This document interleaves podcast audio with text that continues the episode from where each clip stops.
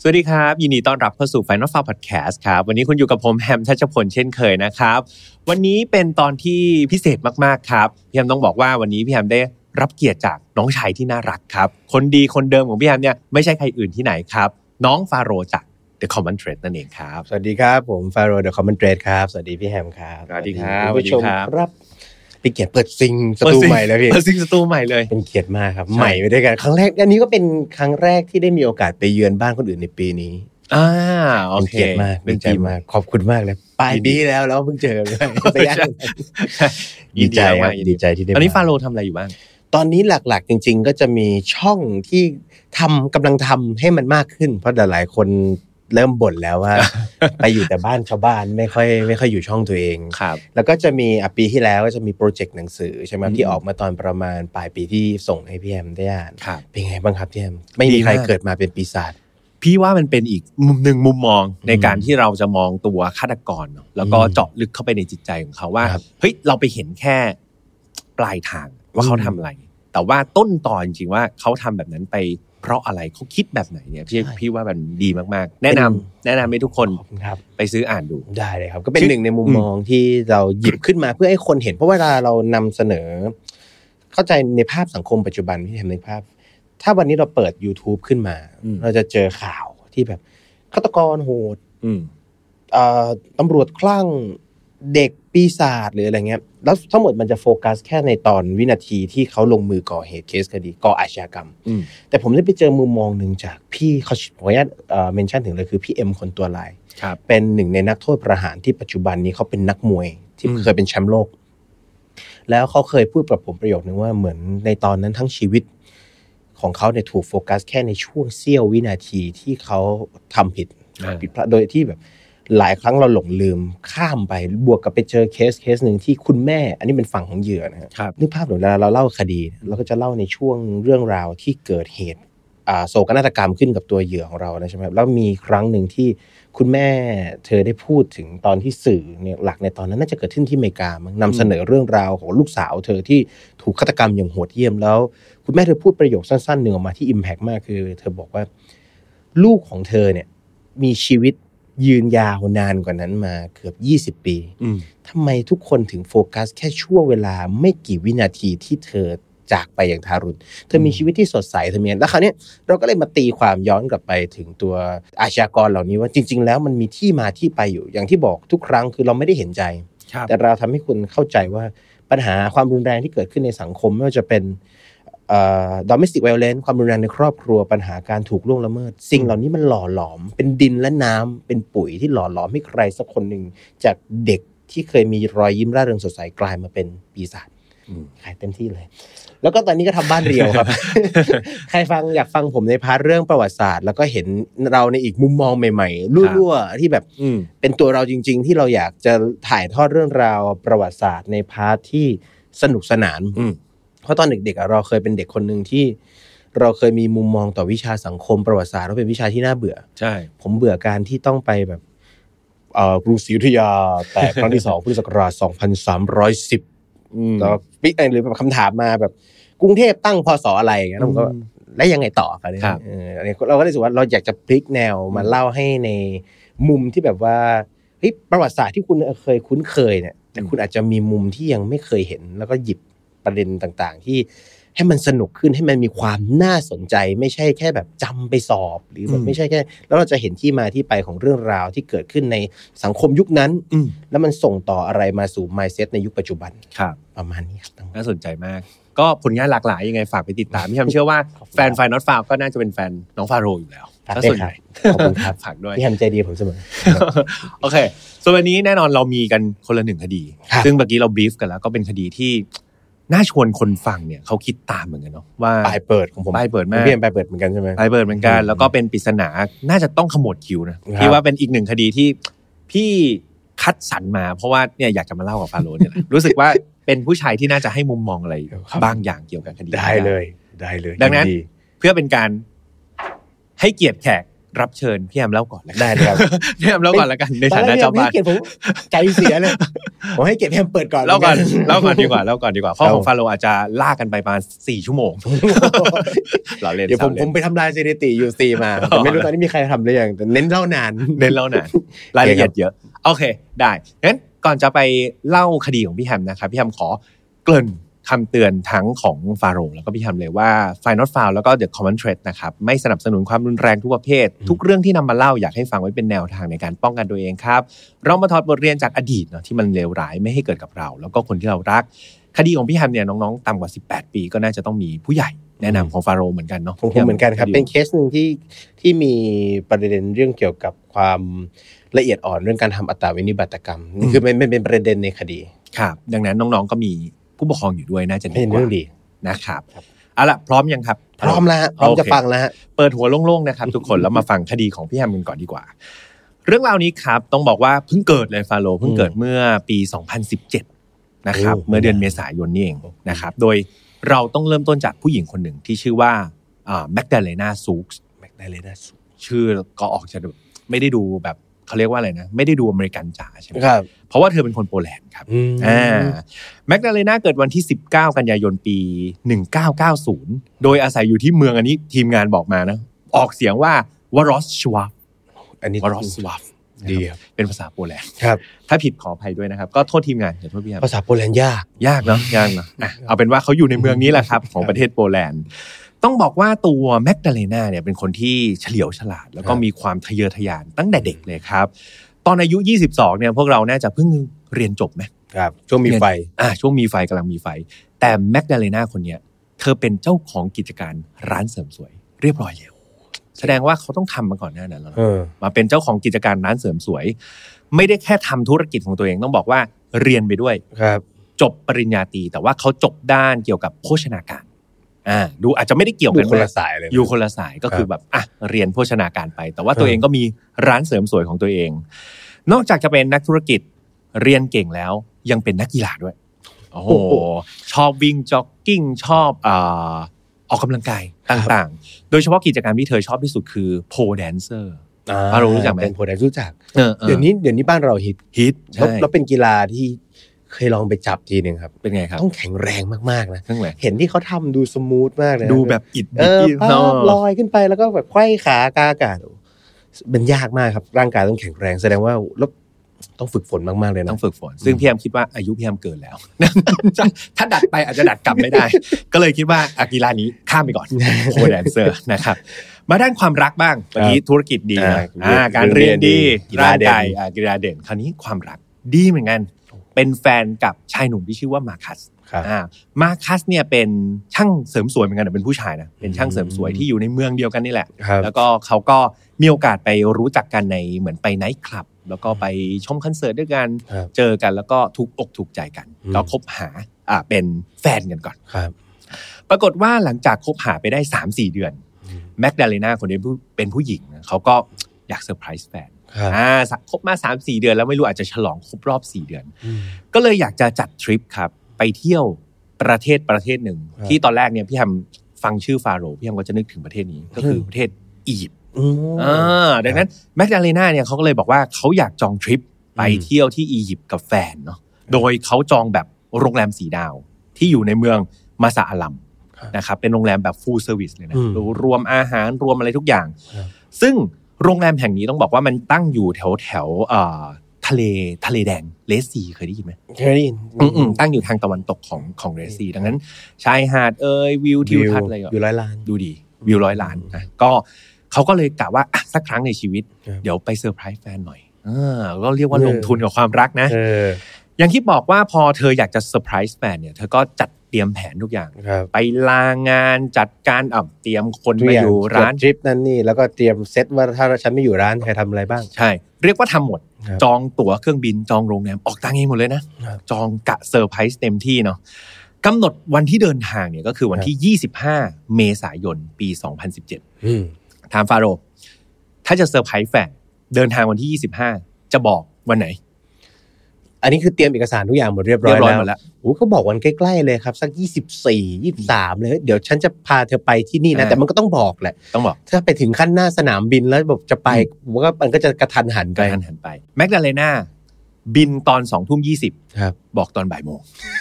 ของของวันที่ยี่สิบห้า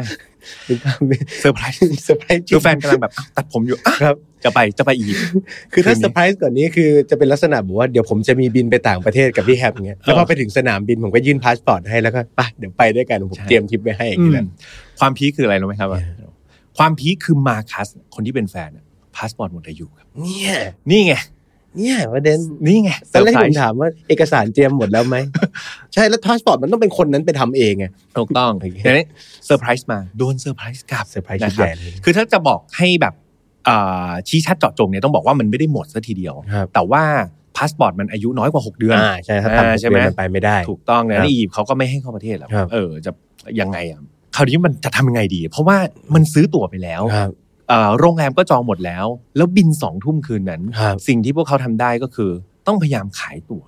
อืม ขายตั๋วเลย ขายตั๋วพร้อมแพ็กเกจ ขายทริปทั้งทริปเลย ขายทั้งทริปเลยเพราะว่าแบบโหมันผิดแผนไปหมดเลยอ่ะใช่ไหม จริงแน่นะ มาคัสเขาก็เลยตอนนี้ก็ยุคนั้นก็มี Facebook แล้วเขา ครั ก็ บ เลยแบบอ่าไปโพสต์ Facebook ครับเขาก็โพสต์ Facebook บอกว่าเนี่ย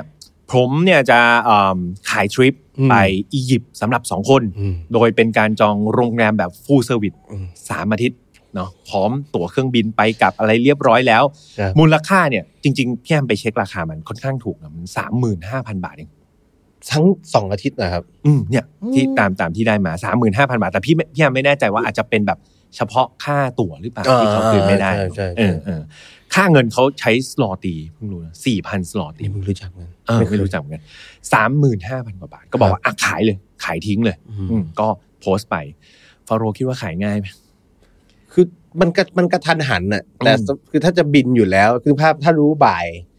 เย็นนั้นบินสองทุ่มคนซื้อผมว่าไม่ง่ายอะ ไม่ง่ายเนาะ เออ มันต้องไปเตรียมจัดกระโปรงจัด ใช่ กระเป๋า ใช่ใช่ สรุปขายไม่ได้ครับ ครับ เออเขาโพสต์ไปก็ขายไม่ได้ ก็เลยตัดสินใจว่าอ่ะอย่างนั้นแมกดาเลนาคนนี้เป็นผู้หญิงอะบินไปคนเดียวเลย อืม ไปเที่ยวคนเดียวเลยเพราะว่าเขาเสียดายเขาก็เสียดายนะว่าเออจุตั๋วเครื่องบิน จไว้แล้ว เออพี่แอมว่าโรงแรมอาจจะยกเลิกได้แต่ตั๋วไม่ได้ไงซื้อไปละ มคือในในมุมของผมอะถ้าเป็นทริปยาวสามอาทิตย์เนี่ย จริงๆแมกดาเลนาบินไปแต่ไม่ไม่แน่ใจนะว่าระบบของทางโปแลนด์เนี่ยเขาจะมีความรวดเร็วทางราชการขนาดไหนแต่ว่าบ้านเราเนี่ย อืม มันทำได้ในวันเดียว อืม พาสปอร์ตสมัยนี้นะฮะหรือย้อนกลับไปตอนนั้นก็หลักไม่กี่วันตามไปยังได้ อืม แต่ตอนนั้นอันนี้ก็ไม่รู้เนื้อด้วยเงื่อนไขข้อจำกัด แต่คิดว่า น่าจะเป็นวิธีการที่ดีที่สุดที่สองคนนี้จะแก้ปัญหาได้ก็คือไหนๆเราก็จองไว้แล้ว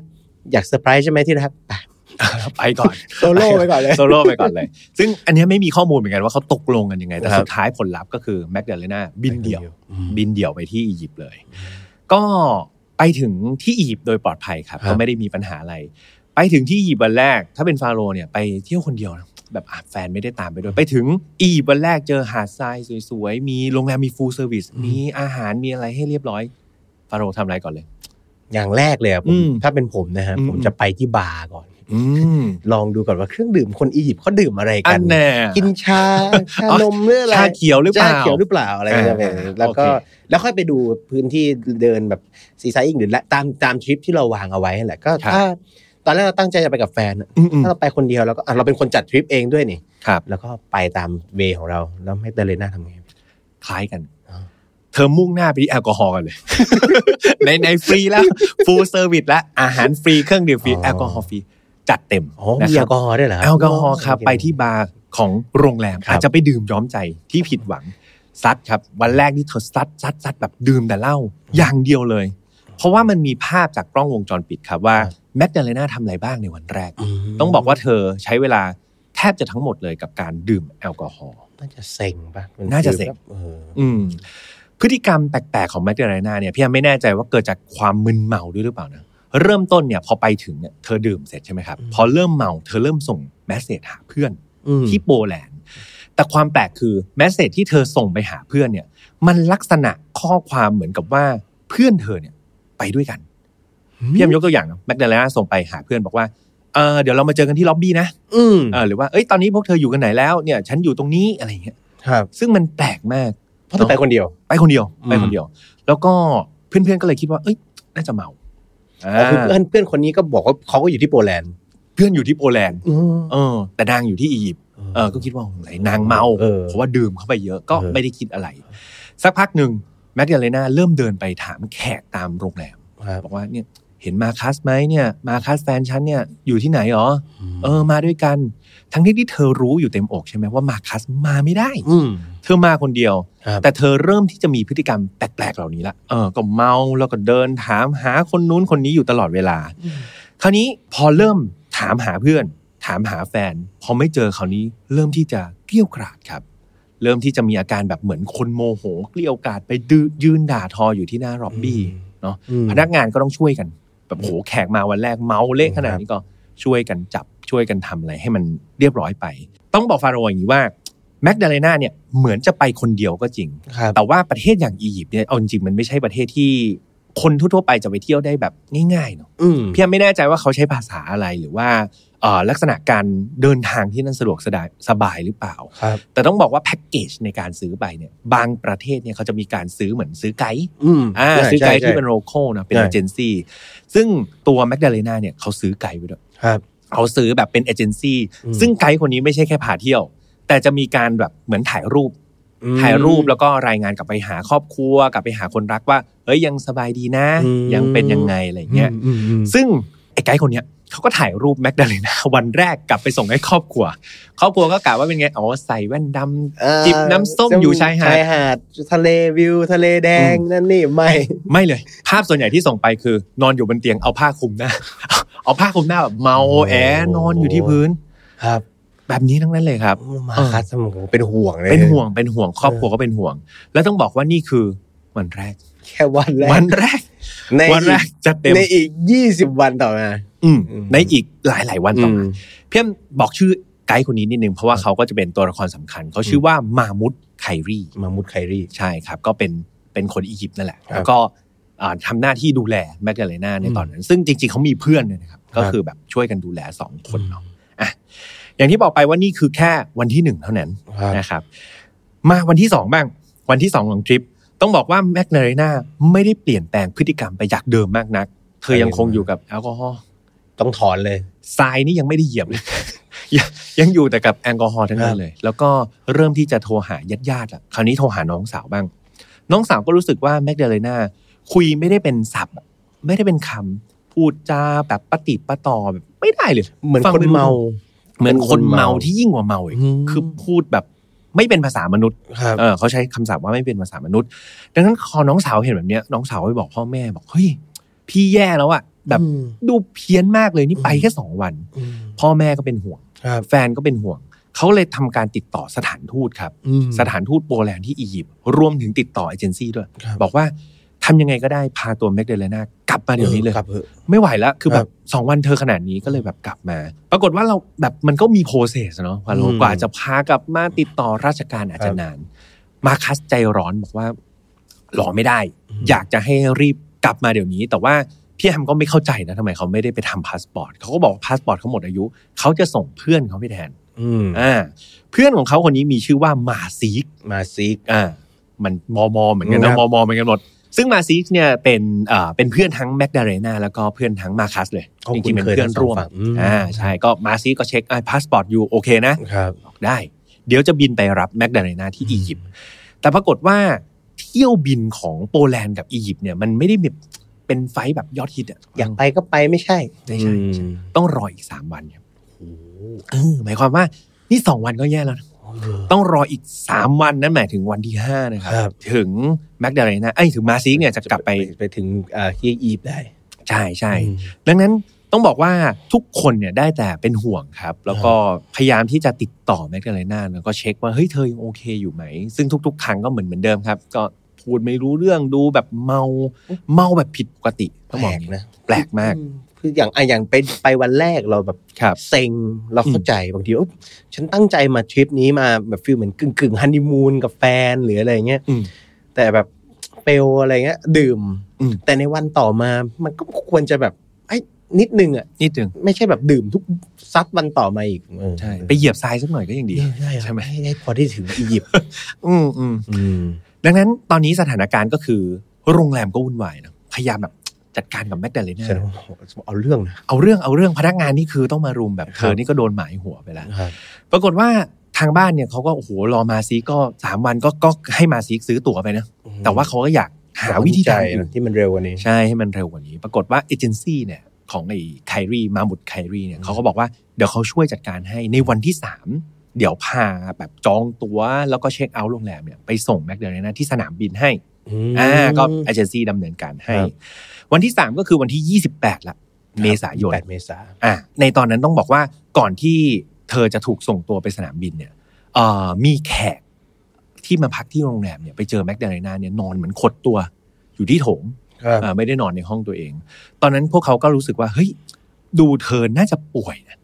ใช่ไหมเพราะว่าอาการมันดูไม่ดีมาสองวันแล้ว ครับ ดังนั้นคือก่อนส่งกลับบ้านเนี่ย ส่งไปโรงพยาบาลก่อนดีกว่า อืม อ่ะก็ส่งไปโรงพยาบาลก็หามแมกดาเลนาไปที่โรงพยาบาลในอียิปต์นั่นแหละ ถึงก็ต้องหามไปเลยใช่ไหม ใช่หามไปเลยครับ แต่ปรากฏว่าภาพในกล้อง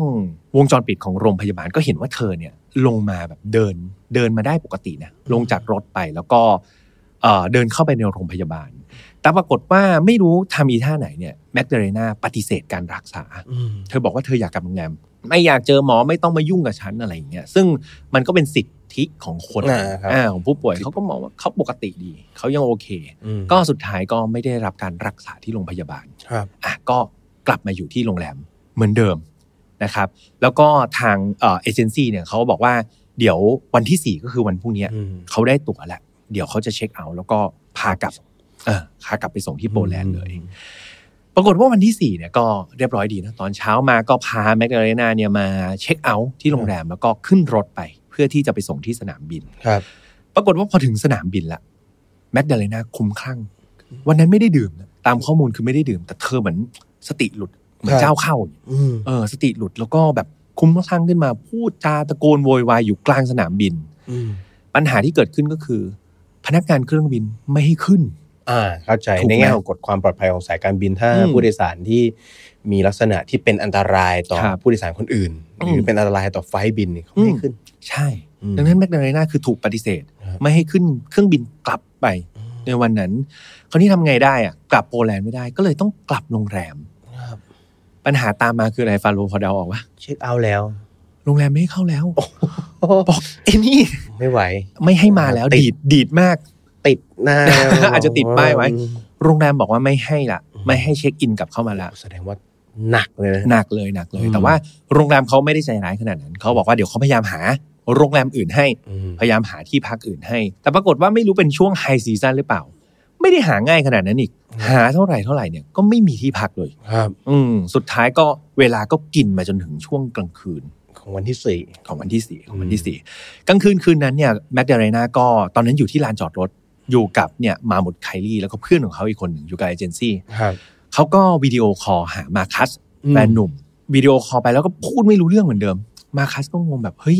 เป็นไรอ่ะคือเขาฟังสับมาคัสเนี่ยเขาให้ให้สัมภาษณ์ตอนหลังเขาบอกว่าเขาฟังไม่รู้เรื่องเลย คือไม่ใช่แบบเมาแล้วพูดไปเรื่อย แต่ อืม คือเป็นการพูดอะไรก็ไม่รู้แบบเออละ ใช่แล้วก็ปฏิดประต่อคำคือเขาไม่เข้าใจเลย แต่ว่ามาคัสบอกว่าในฐานะของแฟนคนคนรัก อืม เขาพยายามปลอบอารมณ์นะบอกว่า อืม ใจเย็นๆ มีอะไรพูดค่อยๆ เรียบเรียงนะ แต่คือเหมือนแมกดาเลนาเธอควบคุมตัวเองไม่ได้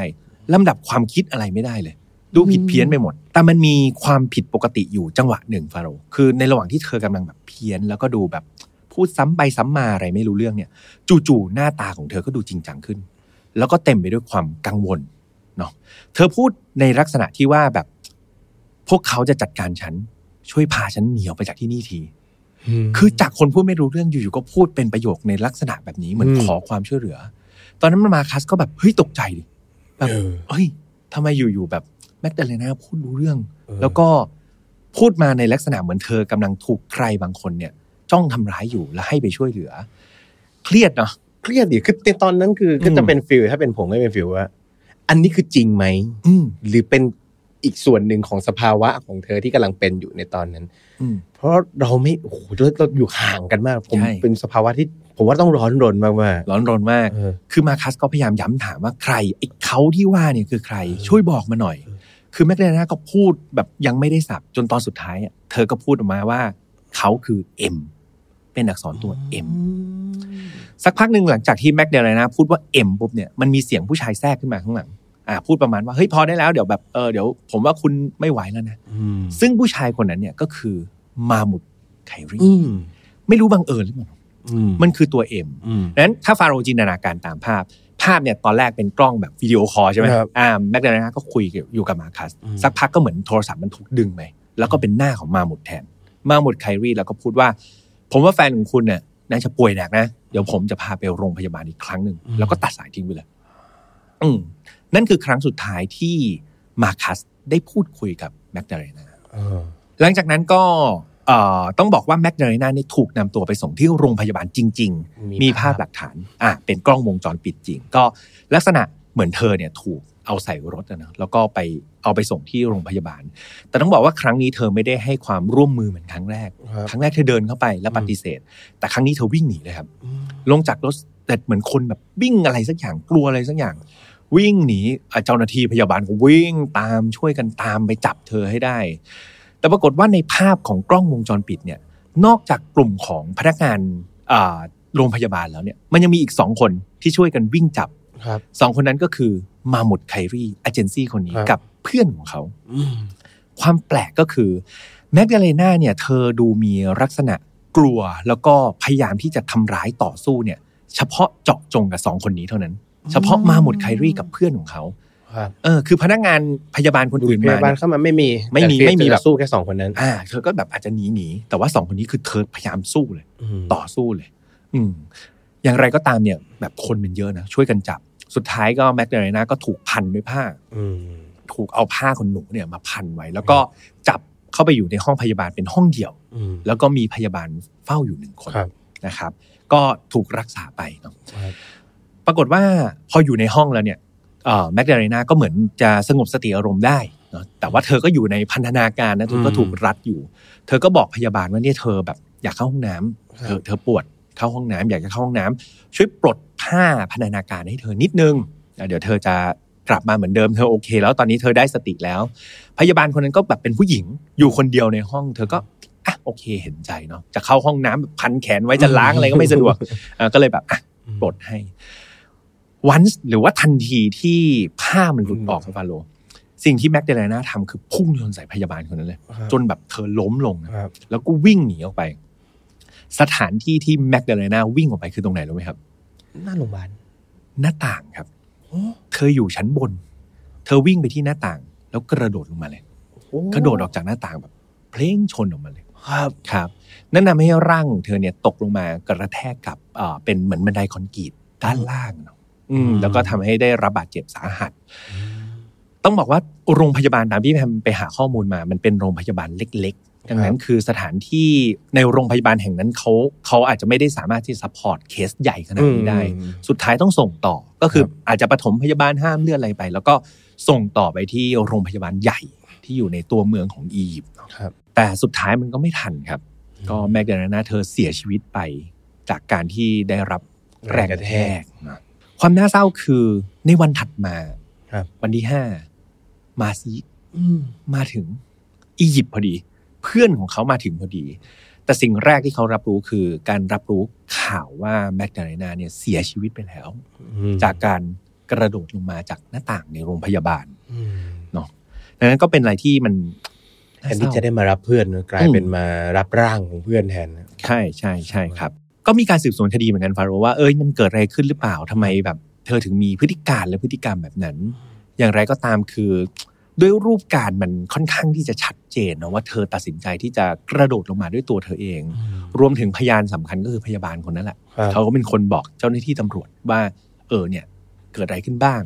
สุดท้ายเจ้าหน้าที่ตำรวจก็เลยปิดคดีนี้ไปแบบเร็วมาก ๆ ว่าเป็นการฆ่าตัวตายของแมกดาเลนาเอง อืม คราวนี้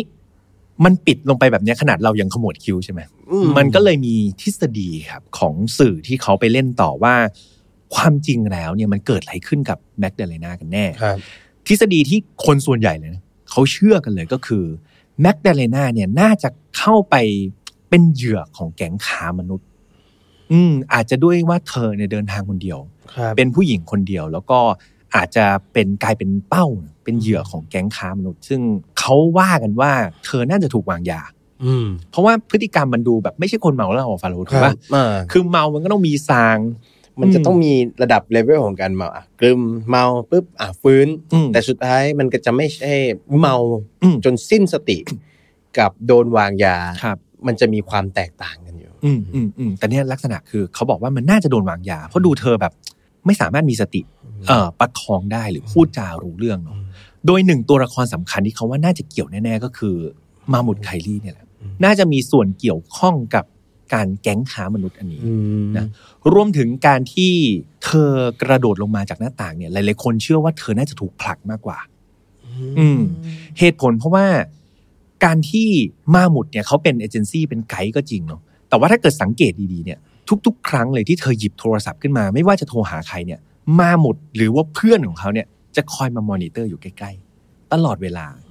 หลักฐานสำคัญก็คือตอนที่เขาโทรหามาคัสจำได้ใช่ปะ อืครับ เพราะเธอพูดว่าแบบมาช่วยฉันหน่อย อื มีคนชื่อตัวเอ็มเนี่ยมันเหมือนแบบโดนตัด อืม โดนตัดการติดต่อนั้นทันที ครับ เออดังนั้นอีกใจหนึ่งเนี่ย หลาย ๆ คนก็เชื่อว่า ยาที่วางแมกดาเลนาเนี่ยมันไม่ได้ผล แต่ว่าเหมือนเธอเนี่ยน่าจะรู้ตัว ว่าเธอตกเป็นเหยื่อของแก๊งค้ามนุษย์ และมาหมดไครีเนี่ยน่าจะเป็นหนึ่งในกระบวนการ ดังนั้นเหมือนเธอโดนฆ่าตัดตอนอะพูดง่าย อืม ทฤษฎีนี้ก็เลย เรื่อง เชื่อ กำลังจะแดงก็เลยอ่ะปิดก่อนคนนี้ไม่ได้ละ ๆใช่ก็เลยแบบ อืม ตัดไปเลยเนอะ อื อื ม มอันนี้ก็เป็นทฤษฎีหนึ่งอีกทฤษฎีหนึ่งเนี่ยเขาเชื่อว่า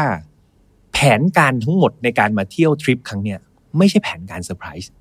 แต่เป็นแผนที่มาคัสกับแมกดาเลนาเนี่ยรู้กันอยู่แล้ว อืม คือคืนแหล่งข่าวหนึ่งเขาบอกว่ามันมีผู้ชายคนหนึ่งเนี่ยเขาเห็นโพสต์ Facebook ของมาคัส อืม ว่าขายตั๋วจำได้ใช่ไหม ครับ สามหมื่นกว่าบาท แล้วผู้ชายคนเนี้ยติดต่อไปว่าเขาต้องการจะซื้อ อืม แต่ปรากฏว่ามาคัสเนี่ยบอกว่าไม่ขาย อืม อืม ซึ่งพี่แฮมไม่รู้ว่าข่าวเอ่อแหล่งข้อมูลนี้เชื่อถือได้ไหม แต่ว่า ครับ มันมีบันทึกแล้ว อืม แล้วก็มีผู้ชายคนหนึ่งออกมาพูดเหมือนกันว่า เขาติดต่อมาคัสเหมือนกัน ครับ เขามีหลักฐานเป็น messenger ด้วยนะ บอกว่า อืม เขาติดต่อมาคัสไปว่าเขาจะขอซื้อตั๋ว แต่มาคัสตอบกลับมาว่า so out ขายไปแล้ว อืม ซึ่งมันมีความแปลก เออ ดังนั้นทฤษฎีหลังเขาเขาเลยเชื่อว่าจริง ๆ แล้วแมกเดเลนากับมาคัสเนี่ยเขาน่าจะตั้งใจทำแผนอะไรบางอย่างเพื่อหลอกครอบครัวของแมกเดเลนาให้ส่งเธอไปที่อียิปต์คนเดียว โดยพวกเขาเชื่อว่าระยะเวลา 3-4 เดือนเนี่ยมาเซอร์ไพรส์แฟนแบบเนี้ยมันจะดูเป็นการลงทุนที่มากเกินไปหน่อย พวกเขาทั้งสองคนน่าจะเป็นคู่ค้าธุรกิจอะไรบางอย่าง และธุรกิจนั้นน่าจะเป็นธุรกิจสายสีดำๆ อืม อืมอย่างอันนี้ก็ดูมีความเป็นไปได้เนาะ ครับ แมกดาเลนาอาจจะไปดิวเกี่ยวกับยาเสพติด หรือว่าเกี่ยวกับขบวนการอะไรบางอย่าง แล้วก็เธออาจจะไปทำผิดพลาด แล้วก็ถูกตัดตอนในที่สุด ครับ นี่คืออีกหนึ่งทฤษฎีที่พี่แอมก็ดูว่ามันมันก็ดูมีน้ำหนักเนอะน่าสนใจไหมทฤษฎี มี น่า มีทฤษฎีไหมฮะ ที่เหลือจะเป็นทฤษฎีเล็ก ๆ น้อยๆแล้ว เช่น ครอบครัวจะมีส่วนรู้เห็นหรือแม้แต่ตัวมาคัสเอง อาจจะเป็นหนึ่งในแก๊งขบวนการที่ไปหลอกแมกดาเลนาเข้ามาเป็นแมกดาเลนาอาจจะไม่รู้ แต่มาคัสรูก็จะมีคนคิดแบบหลากหลาย แต่ว่าสุดท้ายแล้วถ้ากระบวนการทางกฎหมายเนี่ยมันถูกปิดจบด้วยคดี อืม ฆ่าตัวตาย วินิบาตกรรม ใช่ครับใช่ แต่ว่าที่เหลือก็เป็น ครับ ทฤษฎีให้คิดกันต่อ น่าสนใจนะ คือในในในประเด็นเรื่องอย่างถ้าถ้าเทียบเคียงตอนนั้นที่พี่แฮมคุยกับผมคือแบบ อืม มันมีความคล้ายคลึงกับเคสของเอลิซาแลมตรงที่ อืม ว่า ความตายจุดจบของเธอเนี่ย ว่าเป็นปริศนาแล้วเนี่ย แต่สิ่งที่เป็นปริศนาหรือน่าสนใจมากกว่าจริงๆ คือ พฤติการที่มันดูผิดปกติแปลกประหลาดก่อนหน้าที่จะเกิดขึ้น ครับ แต่อย่างเอลิซาแลมเนี่ยมันมีลักษณะที่มีเวลาหลายวัน อืม แล้วเธอเหมือนเซตเซตเซตเซตอย่างหลายๆเดยวหลายทฤษฎีก็หยิบยกขึ้นมาพูดว่าเอ้ยหรือเธอทำเรียนแบบภาพยนตร์บางเรื่องหรืออะไร ครับ แต่พอกลับมาที่แมกดาเลนาทำให้ผมคิดถึงกรณีหนึ่งขึ้นมา คือ อันนี้อาจจะเป็นข้อสันนิษฐานที่ขึ้นมาคือ เออ มันจะมีสภาวะหนึ่งเคยคุยกับคุณตัง คือ ครับ สภาวะเขาเรียกว่าวิกลจริตเฉียบพลัน อืม มันจะมีเคสหนึ่งที่เป็นเคสที่ดังมากๆเป็นคดีคนหายครับ ครับ เขาไปเที่ยวผมจำไม่ได้ประเทศเด็กผมคนผมหยิบมาเล่าเองนะฮะแล้วคือมันเขาไปเที่ยวเสร็จปุ๊บแล้วมันมีวันหนึ่งในทริปของเขาเนี่ยเขาไปเชียร์ฟุตบอลคือชอบฟุตบอลมาก อืม แล้วก็ไปเชียร์ในบาร์ท้องถิ่นของประเทศที่เขาไปเที่ยว ครับ แล้วปรากฏว่ามันมีเรื่องกันในบาร์ อืม แล้วเขาถูกตีที่หัว อืม แต่ตอนแรกเพื่อนก็บอกว่าเอ้ยไม่เป็นไรนิดหน่อยหัวบวมหัวแตกเล็กน้อยเดี๋ยวเราจะกลับกันแล้วปรากฏว่ามันเกิดอุบิเหตุอะไรบางอย่างทำให้เพื่อนเขาเนี่ยบินกลับไปก่อน อืม และผมเชื่อว่าชื่อลาลาสมิทแทงหรือลามิสทาร์กถ้าไปเซิร์ช เขาไปเป็นภาพจากกล้องวงจรปิดที่เขาไปที่ สนามบิน สนามบิน อืม แล้วจู่ๆก็มีพฤติการที่ดูผิดแปลกขึ้นมาคือเหมือน อืม เขาบอกว่าเฮ้ยเหมือนมีคนกำลังตามล่าเขานั่นนี่แล้วเขาก็ทิ้งกระโปรงทิ้งกระเป๋า วิ่งหนีออกทางประตูหน้ากระโดดข้ามรั้วสนามบินหายเข้าไปในป่า แล้วก็หายไปเลยครับ อืม ซึ่งทุกคนก็งงว่าเฮ้ยมันเกิดอะไรขึ้นในช่วงวินาทีนั้น ตอนนั้น ครับ คุณตั้งคุยว่ามันมีอาการวิกลจริตแบบลักษณะที่เกิดขึ้นโดยเฉียบพลัน อืม ซึ่งอาจจะเกิดจากการที่เราได้รับสารอะไรบางอย่าง อืม หรือได้รับการกระทบกระเทือนทางสมองอะไรบางอย่าง อืม หรืออาจจะเป็นบางคนนะครับเป็นเนื้องอกหรือเป็นเส้นเลือดอ่าปริแตกนะคะในสมองหรือแบบใช้คำว่าอะไรดีอะเหมือนมีเลือดออกในสมองแล้วแบ ครับ พฤติการทำให้พฤติการเรามันผิดเพี้ยน อืม ไปจากเดิม อืม สิ่งหนึ่งที่ที่โฟกัสในตรงนี้ก็คือ พฤติการของตัวแมกดาเลนาที่ไปดื่มในวันแรก ครับ แล้วอยู่ๆเธอก็มีแบบมันมันหนักยิ่งกว่าการดื่มและแค่เมา ครับ เป็นไปได้ไหมว่าการดื่มของเธอในวันนั้นมันส่งผลอะไรกับร่างกายของเธอและที่สำคัญคือ อย่างที่เมื่อกี้ที่บอกว่าเครื่องดื่มเขาดื่มอะไรกันเนี่ย อืม บาร์นั่นนี่ที่เธอดื่ม เธอมีประวัติการดื่มมาก่อนหน้านี้ไหม อืม และเธอเคยมีประวัติพฤติกรรมพฤติการที่เคยเป็นไหมครับแบบบางคนนี่ผมมีนะ คนรู้จักที่แบบถ้าจะกินเหล้า อ่า ต้องเก็บโทรศัพท์ไปที่อื่น อืม ไม่งั้นจะเริ่ม มั่ว โทรหาคนนั้นโทรหาคนนี้ อืม พิมพ์ข้อความตื่นมาจำไม่ได้ อืม มี อืม แล้วแมกดาเลนาไปได้ในเลเวลนั้นไหมคืออันนี้มองอันนี้ตั้งต้นจากตัวเธอเอง ครับ สองเลยก็คือ พฤติการในการคำว่าค้ามนุษย์มีจริงไหมเป็นหนึ่งในข้อสันนิษฐานทฤษฎีที่มีความเป็นไปได้แต่คำถามคือ หากมองในมุมของคนที่ อย่างเช่นอ่ามามุต อืม ค้ามนุษย์เนี่ย อืม พี่แฮมจะวางยาเขาในลักษณะที่ที่ยิ่งทำให้เขาตื่นไหม อืม ผมเชื่อว่ามันมีโอกาสมากมายที่จะลักพาตัวแมกดาเลนาโดยที่พาเธอออกไปโรงแรม อืม และไปในที่ที่มีกล้องวงจรปิด แล้วเธอก็แค่หายไปเลย อืม เพราะหากมองอาในมุมมองของคนที่ค้ามนุษย์ ครับ ไม่อยากใช้คำนี้เลยแต่มนุษย์ของเขาคือคือสินค้า อืม เขาคงไม่อยากจะสายหายไปเฉยๆและหนึ่งในสิ่งที่เขาทำทำไมเขาต้องพากลับไปโรงพยาบาลตั้งหลายต่อหลายครั้ง อืม หรือแม้กระทั่งครั้งล่าสุดที่พี่แฮมบอกว่า มาพูดว่าเฮ้ยผมว่าแฟนคุณไม่ไหวแล้วเนี่ยเขาก็ยังพากลับไปที่โรงพยาบาลทำไม อืมอื ทำไมต้องกลับไปที่โรงพยาบาลเพื่อให้มีหลักฐานอีกล่ะ อืม ทำไมต้องเอาตัวเองไปอยู่ในกล้องวงจรปิดอีกล่ะ อืม อะไรอย่างเงี้ยครับ แล้วก็อีกอย่างหนึ่งเลยก็คือ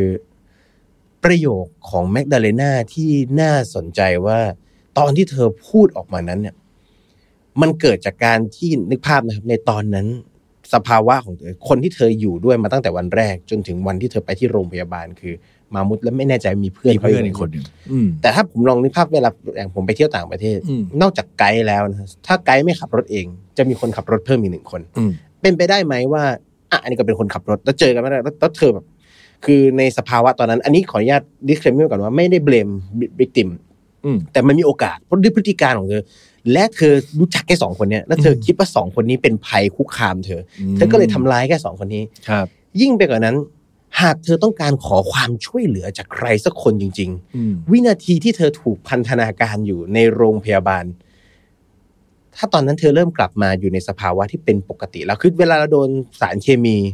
โดนยาอะไรสักอย่างเข้าไปในร่างกาย อืม มันจะมีช่วงเวลาที่เหมือนกินเหล้าอะครับ มันก็จะเสือเจือจางไป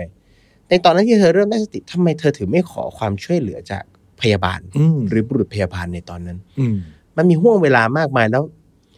คำถามสุดท้ายคือ เธอรู้ตัวไหมว่าที่เธอพุ่งออกไปนั้น มันคือหน้าต่าง ไม่ใช่ประตู อืม ผมเลยรู้สึกว่า อันเนี้ยเป็นหนึ่งในในมุมมองที่เรามองต่อเคสนี้ ครับ แต่ก็ปฏิเสธไม่ได้ว่าด้วยข้อมูลที่เรามีมัน อืม และประเทศในหลาย ๆ ประเทศ ใช่ มีปัญหาเรื่องการค้ามนุษย์จริง อืม ๆ พี่แอมคิดไง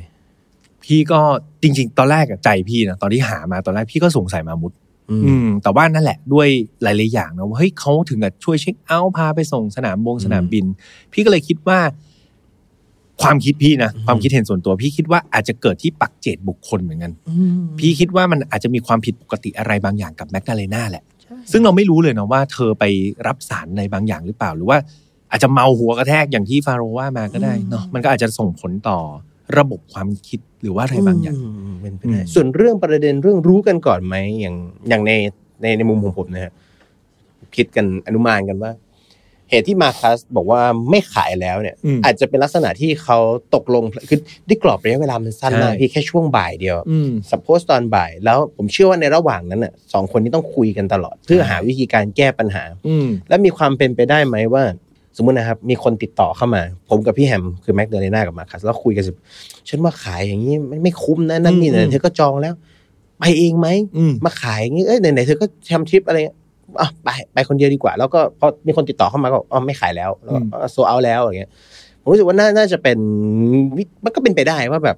ก็ผมไม่ขายแล้วอะ อืม ก็เลยรู้สึกว่าผมได้วิธีการได้โซลูชันสำหรับการจัดการในเรื่องนี้แล้วก็เลย โอเค คนที่ติดต่อเข้ามาในช่วงเวลานั้นก็เลยตัดจบไป โดยที่มันจะมีคนบางคนที่ ผมไม่อยากอธิบายเพิ่มเติมว่าอ๋อผมติดต่อตกลงกับแฟนผมแล้วครับ เดี๋ยวผมจะให้แฟนผมไปคนเดียว อืม บางทีเราก็ไม่ได้อยากบอกอย่างนั้น จบเลย แล้วก็ตัดจบแล้วา อืม มีคนซื้อไปแล้ว ไม่ขายแล้ว อืม จะเป็นอย่างนั้นหรือเปล่า เพราะถ้าหากมองในในกรณีของพฤติการอื่น ๆ ของมาคัสหลังจากนั้น อืม มันตรวจสอบได้ไม่ยากเลยครับว่าอ่ะพาสปอร์ตเขาหมด ไม่ อืม อายุไม่ถึงจริงๆสองเลยก็คือ ถ้าหากเขามีส่วนร่วมหรือมีเป็นส่วนหนึ่งของแผนการเหล่านี้จริงๆทำไมเขาต้องส่งเพื่อนคนนี้ตามไป อืม และอีกอันอีกประเด็นหนึ่งคือ ถ้าหากมองในแง่ของ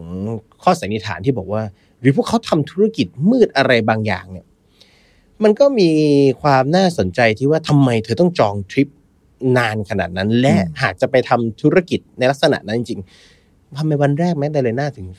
ซัดที่บาร์ก่อนเลย มันก็ต้องมีแผนการไปเวลาไปปกติเราก็ต้องนัดเจอถูกไหมครับ อืม สมมติผมจะไปทำธุรกิจกับพี่ พฤติการของแม่แน่ก็คงจะเป็นลักษณะที่ เอ้ย เราจะไปเจอกันตรงไหน ข้างนอกไหมนั่นนี่ อืม ทำไมเธอถึงอยู่ที่แค่โรงแรม พี่แฮมลองนึกภาพว่า ถ้าหากพี่แฮมทำธุรกิจที่มันไม่ได้ขาวมากนะ อืม สิ่งหนึ่งที่ผมอยากจะหลีกเลี่ยงเลยคือกล้องวงจรปิด ใช่ นึกภาพสมมติผมก็จะไม่นัดใครสักคนที่โรงแรม อืม ไม่นัดใครสักคนที่บาร์เพ อื ราะ ม ผมรู้อยู่แล้วว่า ถ้าหากผมทำอะไรสักอย่างหนึ่งและถ้าหากคนคนนั้นเป็นที่หมายตัวของเจ้าพนักงานรัฐ มันก็จะลิงก์กันกับเราได้ อืม ข้างนอกแล้วอียิปต์ผมเชื่อว่าอียิปต์เป็นหนึ่งในประเทศที่กล้องวงจรปิดหรือระบบในความรักษาการรักษาความปลอดภัย มันไม่ได้เหมือนบางโซนในบางพื้นที่ประเทศที่มันปลอดภัยที่แบบมีกล้องทุกหัวมุมถนนนั่นนี่อะไรอย่างเงี้ยครับ ครับ ผมเลยรู้สึกว่าในในทั้งหมดเนี่ยมันหลีดไปที่ตัวแมกดาเลนา อืม คนเดียว ใช่ สำหรับผมนะ ใน อืม ในข้อ ม สันนิษฐาน อืม ของผมแต่นี้ก็ปฏิเสธไม่ได้ว่าเรามีข้อมูลแค่เท่านี้ ใช่ ใช่เอออืม ก็เป็นปริศนาต่อไป พี่แฮมก็คิดไปในเอมไปทางนั้นเหมือนกันเนาะ แต่ว่าพวกทฤษฎีต่างๆ มันก็ทำให้เราแบบได้เห็นมุมมองอะไรใหม่ คๆรับ แล้วนั่นเอง แต่ว่าสุดท้ายแล้วก็เพื่อนๆคิดเห็นยังไงก็พิมพ์คอมเมนต์เนาะ แชร์พี่แฮมกับฟาโลได้เนาะว่าเอ้ย ดีครับ คิดยังไงหรือว่าใครมีข้อมูลมากกว่านี้ เพราะว่าพี่แฮมไปเจอบล็อกของคนหนึ่งผู้หญิงคนหนึ่งเขาตามเรื่องเนี้ย เขียนแบบเป็นสิบสิบหน้า A4 พี่อ่านไม่ไหว ครับ เออ ก็เลยแต่อ่านไปสักสี่ห้าหน้าแล้วก็แบบตัดแล้ว อัน ไม่ นั้น พอ อันนั้นเขาไปทางไหนพี่ในในมุมมองผู้อื่นเขาตั้งเขาตั้ง เขาตั้งเป็นข้อสงสัยเขาไม่ได้ลงโอปิเนียนอะไรไป อืม แต่เขาแบบถ้ามีข่าวเกี่ยวกับคนนี้อัปเดตใหม่ๆเนี่ยเขาจะ จะตามไหม เดี๋ยวเดี๋ยวพี่ส่งส่งลิงก์ให้อ่าน ปี 2017อ่ะก็ อืม ก็ดูเป็นปีที่มีการพัฒนาในเรื่องของนิติวิทยาศาสตร์ อันหนึงที่น่าสนใจเลยก็คืออที่เป็นเป็นข้อมูลที่เรายังไม่มีในตอนนี้คือ ผลตรวจนิติทางวิทยาศาสตร์ อืม เพราะโดยปกติแล้วหากมีการเสียชีวิตในลักษณะแบบนี้ที่ผิดธรรมชาติ ครับ ไม่ได้ป่วย ไม่ได้อ่าอยู่ในมือแพทย์ที่แบบอ่ะรู้แล้วเป็นมะเร็งเสียชีวิตเออสุดท้ายมันจะมีการชนสูตรพลิกศพ และกระบวนการหนึ่งในการชนสูตรพลิกศพ ก็คือการตรวจพวกสารคัดหลั่งตรวจเลือด พวกนี้รู้หมดเลยครับ อืม แล้วเราจะได้ผมว่าทั้งหมดทั้งมวลคำตอบน่าจะอยู่ในเนี่ยใบ ร่าง ชนสูต เกิ ร น รายงานการชนสูตรพลิกศพเนี่ยว่า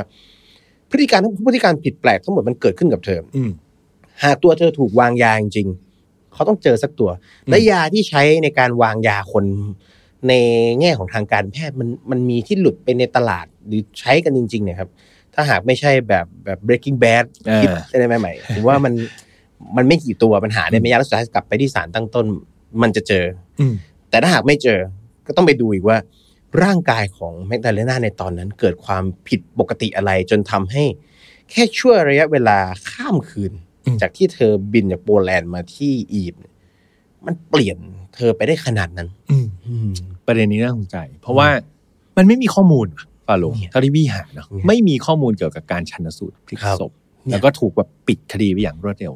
อันนี้อาจจะเป็นความแปลกนิดนึง คดีที่ถูกปิดอย่างรวดเร็วในหลาย ๆ ประเทศตอนเด็กๆ ตอนที่เราเริ่มทำใหม่ๆรู้สึกว่าทำไมรีบปิดคดีจังทำไมรีบปิด แต่พอหลังๆมาเริ่มมีโอกาสได้คุ้นเคยกับเคสคดีหลายๆเคส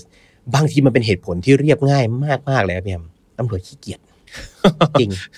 อันนี้คือเจอมาเยอะมากๆ คดีที่เป็นโคเคสเนี่ยหลาย ๆ เคส อย่างเคสที่ผมจะเล่าวันนี้ก็เหมือนกัน อืม คือตำรวจแค่มีความรู้สึกว่า ก็เขาโดดลงมา อืม ก็จบแล้วอ่ะคุณจะเอาอะไรกับผมอีกอ่ะ อ่า เขาแล้วเขาก็แบบถ้าเอาเขาจะมามาเส้นของตำรวจจะมาอย่างเงี้ยครับถ้าเป็นพฤติการในลักษณะที่ดูว่าเหมือนจะทำอัตตาวินิบาตกรรม แล้วยิ่งอย่างเคสของแมกดาเลนาโอ้เขาพุ่งทะลุจากตึกลงมาเองเนี่ยคุณจะเอาอะไรกับผมอีกคุณจะเป็นเฟียงก็อ่ะปิดคดีไปเลย อืม แต่ในแง่ของมุมมองของอย่างเรา หรือแม้กระทั่งผมเชื่อว่าคนใกล้ชิดหรือ คนรักครอบครัวเนี่ยเขาต้องการคำตอบ อืม แต่การที่ตำรวจ ยิ่งในประเทศบางประเทศที่การให้ความสำคัญกับการพยายามตามหาความจริงในคดีอาญาไม่ได้เข้มข้นมากขนาดนั้นเนี่ย อืม ก็จะเป็นหนึ่งในเรื่องที่น่าเศร้าเหมือนกันว่าคำตอบของการจากไปของคนคนหนึ่งที่มันสำคัญต่อคนใกล้ชิดเขาเนี่ยเขาก็ไม่ได้ความสำคัญ อืม นะมันก็เนี่ยมันก็เลยกลายเป็นโคเคสที่เราหยิบมาอันนี้เป็นอีกหนึ่งอย่างที่ผมพยายามหยิบยกมาตอนที่เคยทำวอเทเพนว่าแบบ ครับ เราจะพยายามชี้ให้เห็นว่าจริง ๆ แล้วบางเคสบางคดีที่มันเป็นปริศนามันปิดไม่ได้ มันมีข้อมูลบางอัน หรือมันอาจจะเป็นความบกพร่องของเจ้าหน้าที่หน่วยงาน อืม บางคน อย่างเคสบางเคสเนี่ยครับคดีเป็นปริศนาเพราะอะไรรู้ไหมครับพี่ครับตำรวจเข้าไปในที่เกิดเหตุแล้วก็เดินเหยีย บ หยิบนั่นดูหยิบนี่ดู อืม ที่เกิดเหตุพังครามซีนพัง อืม หรือบางเคสบางคดีที่ตำรวจเข้าไปยุ่งวุ่นวายกับพยานหลักฐาน แบบไม่ใช่ไหมขาดองค์ความรู้ อืม มันก็เลยมีต้องมีหน่วยงานนิติวิทยาศาสตร์ เราจะเห็นในเคสพวก CSI หรืออะไร ครับ ที่เราเห็นว่าแบบตำรวจกั้นโซนเสร็จปุ๊บห้ามเข้า อืม ให้เจ้าหน้าที่ที่เชี่ยวชาญเข้ามา เพราะมันมีอุทาหรณ์บทเรียนหลาย ๆ เคสแล้วว่า คนที่ทำให้จับคนร้ายไม่ได้ จริง ๆ แล้วคือตำรวจนั่นแหละ ก็มี เห็นด้วย ก็มี ครับอืม สุดยอดเป็นหนึ่งในเคสที่แบบ เนี่ยนี่คือความแปลกอย่งหง น่าสนใจ อื นะ ม น่าสนใจนะโอเคก็เรียกว่าของพี่แฮมจบไปแล้วเนาะพี่ว่าของฟาโรห์นี่ไม่ธรรมดา โอ้โห ไม่ธรรมดาแล้วเป็นคดีที่เกิดขึ้นใหม่ด้วย ของพี่แฮมใหม่แล้วใช่ไหมครับ 2017 ของผมใหม่ไว้ครับ ของผมนี่จริง ๆ ต้นเรื่องจริงเกิดปลายปี 2022 อื และมีจุดเปลี่ยนพลิกผันของคดีในช่วงปี 2023 อืม ผมคิดชื่อเคสไว้นี้ด้วยอันนี้ไว้ด้วย โอเค เพราะในพาร์ทของทางงานเราจะมีชื่อชื่อแล้วเป็นกับหนึ่งหนึ่งในโปรเซสที่ใช้เวลานานมากครับ หลาย ๆ ท่านที่ดูในช่องทางอื่นผมแบบอุ้ยเตรียมเคสนานไหมผมก็นานครับ แต่ถ้าสามสิบเปอร์เซ็นของเวลาในการคิดคิดชื่อ คิดชื่อต่อ ใช่ครับ ให้มันสวย เคสของผมนี่จะเป็นเคสที่เกิดขึ้นเอเชีย ของพี่แฮมเป็นทางฝั่งยุโรปกั โปแลนด์ โปแลนด์ ยิบยิบ ของผมจะเกิดขึ้นเอเชียครับแผ่นดินใหญ่ประเทศจีน ครับ เป็นคดีการหายตัวไปอย่างปริศนาของเด็กนักเรียนมัธยมปลายคนหนึ่ง อืม เด็กนักเรียนมัธยมปลายคนนี้เขาเรียนอยู่ในโรงเรียนประจำ ครับ พี่แอมลองนึกภาพว่า อืม หากเราเป็นพ่อเป็นแม่ เราส่งลูกเราไปเรียนโรงเรียนประจำเราก็คาดหวังสำคัญที่สุดเลยคืออะไร ความปลอดภัย ความปลอดภัย อืม ลูกเราก็อยู่ในสายตาครูบาอาจารย์ เจ้าหน้าที่รักษาความปลอดภัยเพื่อนรุ่นพี่ที่ดูแลหออ ม แต่ปรากฏว่าอยู่ๆครับ ลูกของเขาอันนี้ไม่มีพฤติการที่แปลกเดี๋ยวแบบเห็นได้ชัดเหมือนแมกดาเลนาแต่จู่ๆเขาหายตัวไป อืม หายไปอย่างปริศนา ไม่มีใครรู้ว่าเด็กคนนี้หายไปไหน ครับ เคสที่ผมหยิบยกมาเล่าในวันนี้ครับ เป็นเคสของหูซิงหยู อืม หายตายปริศนา โอ้โหแล้วก็ไม่เตรียมพี่แฮมก่อนนะพี่แฮมจะได้คิดชื่อตอนหน่อย ในทันนะ ไม่ ทัน หมายถึงคิดแต่ไม่ทัน เอ่อเคสเนี้ยครับผมเท้า ครับ ความนิดนึงคือเคสนี้เป็นเคสที่เกิดขึ้นที่โรงเรียนประจำแห่งหนึ่งในประเทศจีนครับชื่อว่าโรงเรียนประจำจือหยวน เป็นโรงเรียนมัธยม อืม ในโรงเรียนแห่งนี้ครับผมเท้าความสภาพโรงเรียนก่อน ครับ โรงเรียนจือหยวนเป็นโรงเรียนมัธยมที่ใหญ่มากๆ อืม เนี่ยมีตึกเรียน เออ แต่ถ้าเป็นโรงเรียนประจำก็ต้องเลยมีตึก ห ห อ อ พัก พักนักศึกษา เออ นักเรียน เขาบอกว่าโรงเรียนมัธยมจือหยวนแห่งนี้นะครับเป็นเหมือนมหาลัยขนาดย่อมเลย คือจำลองมหาลัยลงมาเลย อืม ตรงตึกเรียนเนี่ยก็จะมีระยะห่างจากตึกหอพักเนี่ยคือเอาเฉพาะห้องของ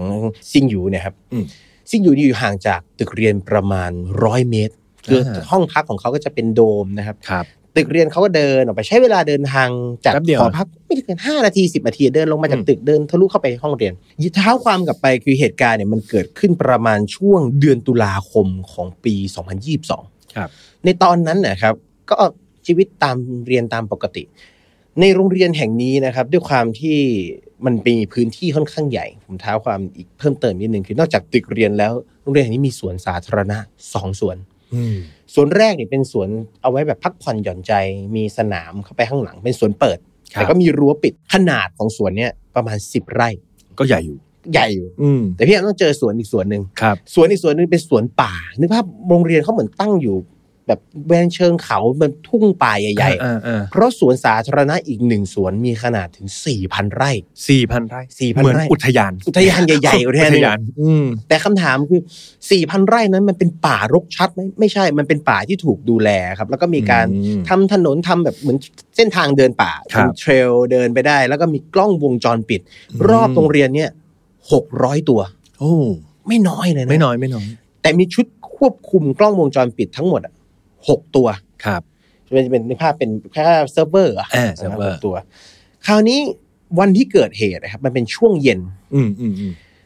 โรงเรียนเนี่ยก็จะมีคลาสเรียนตั้งแต่ประมาณเช้าลากยาวไปผมว่าจะจบประมาณเกือบทุ่มหนึ่งเลยเพราะโรงเรียนประจำมันก็จะมีตารางเรียนที่อาจจะแบบยืดหยุ่นหน่อย อืม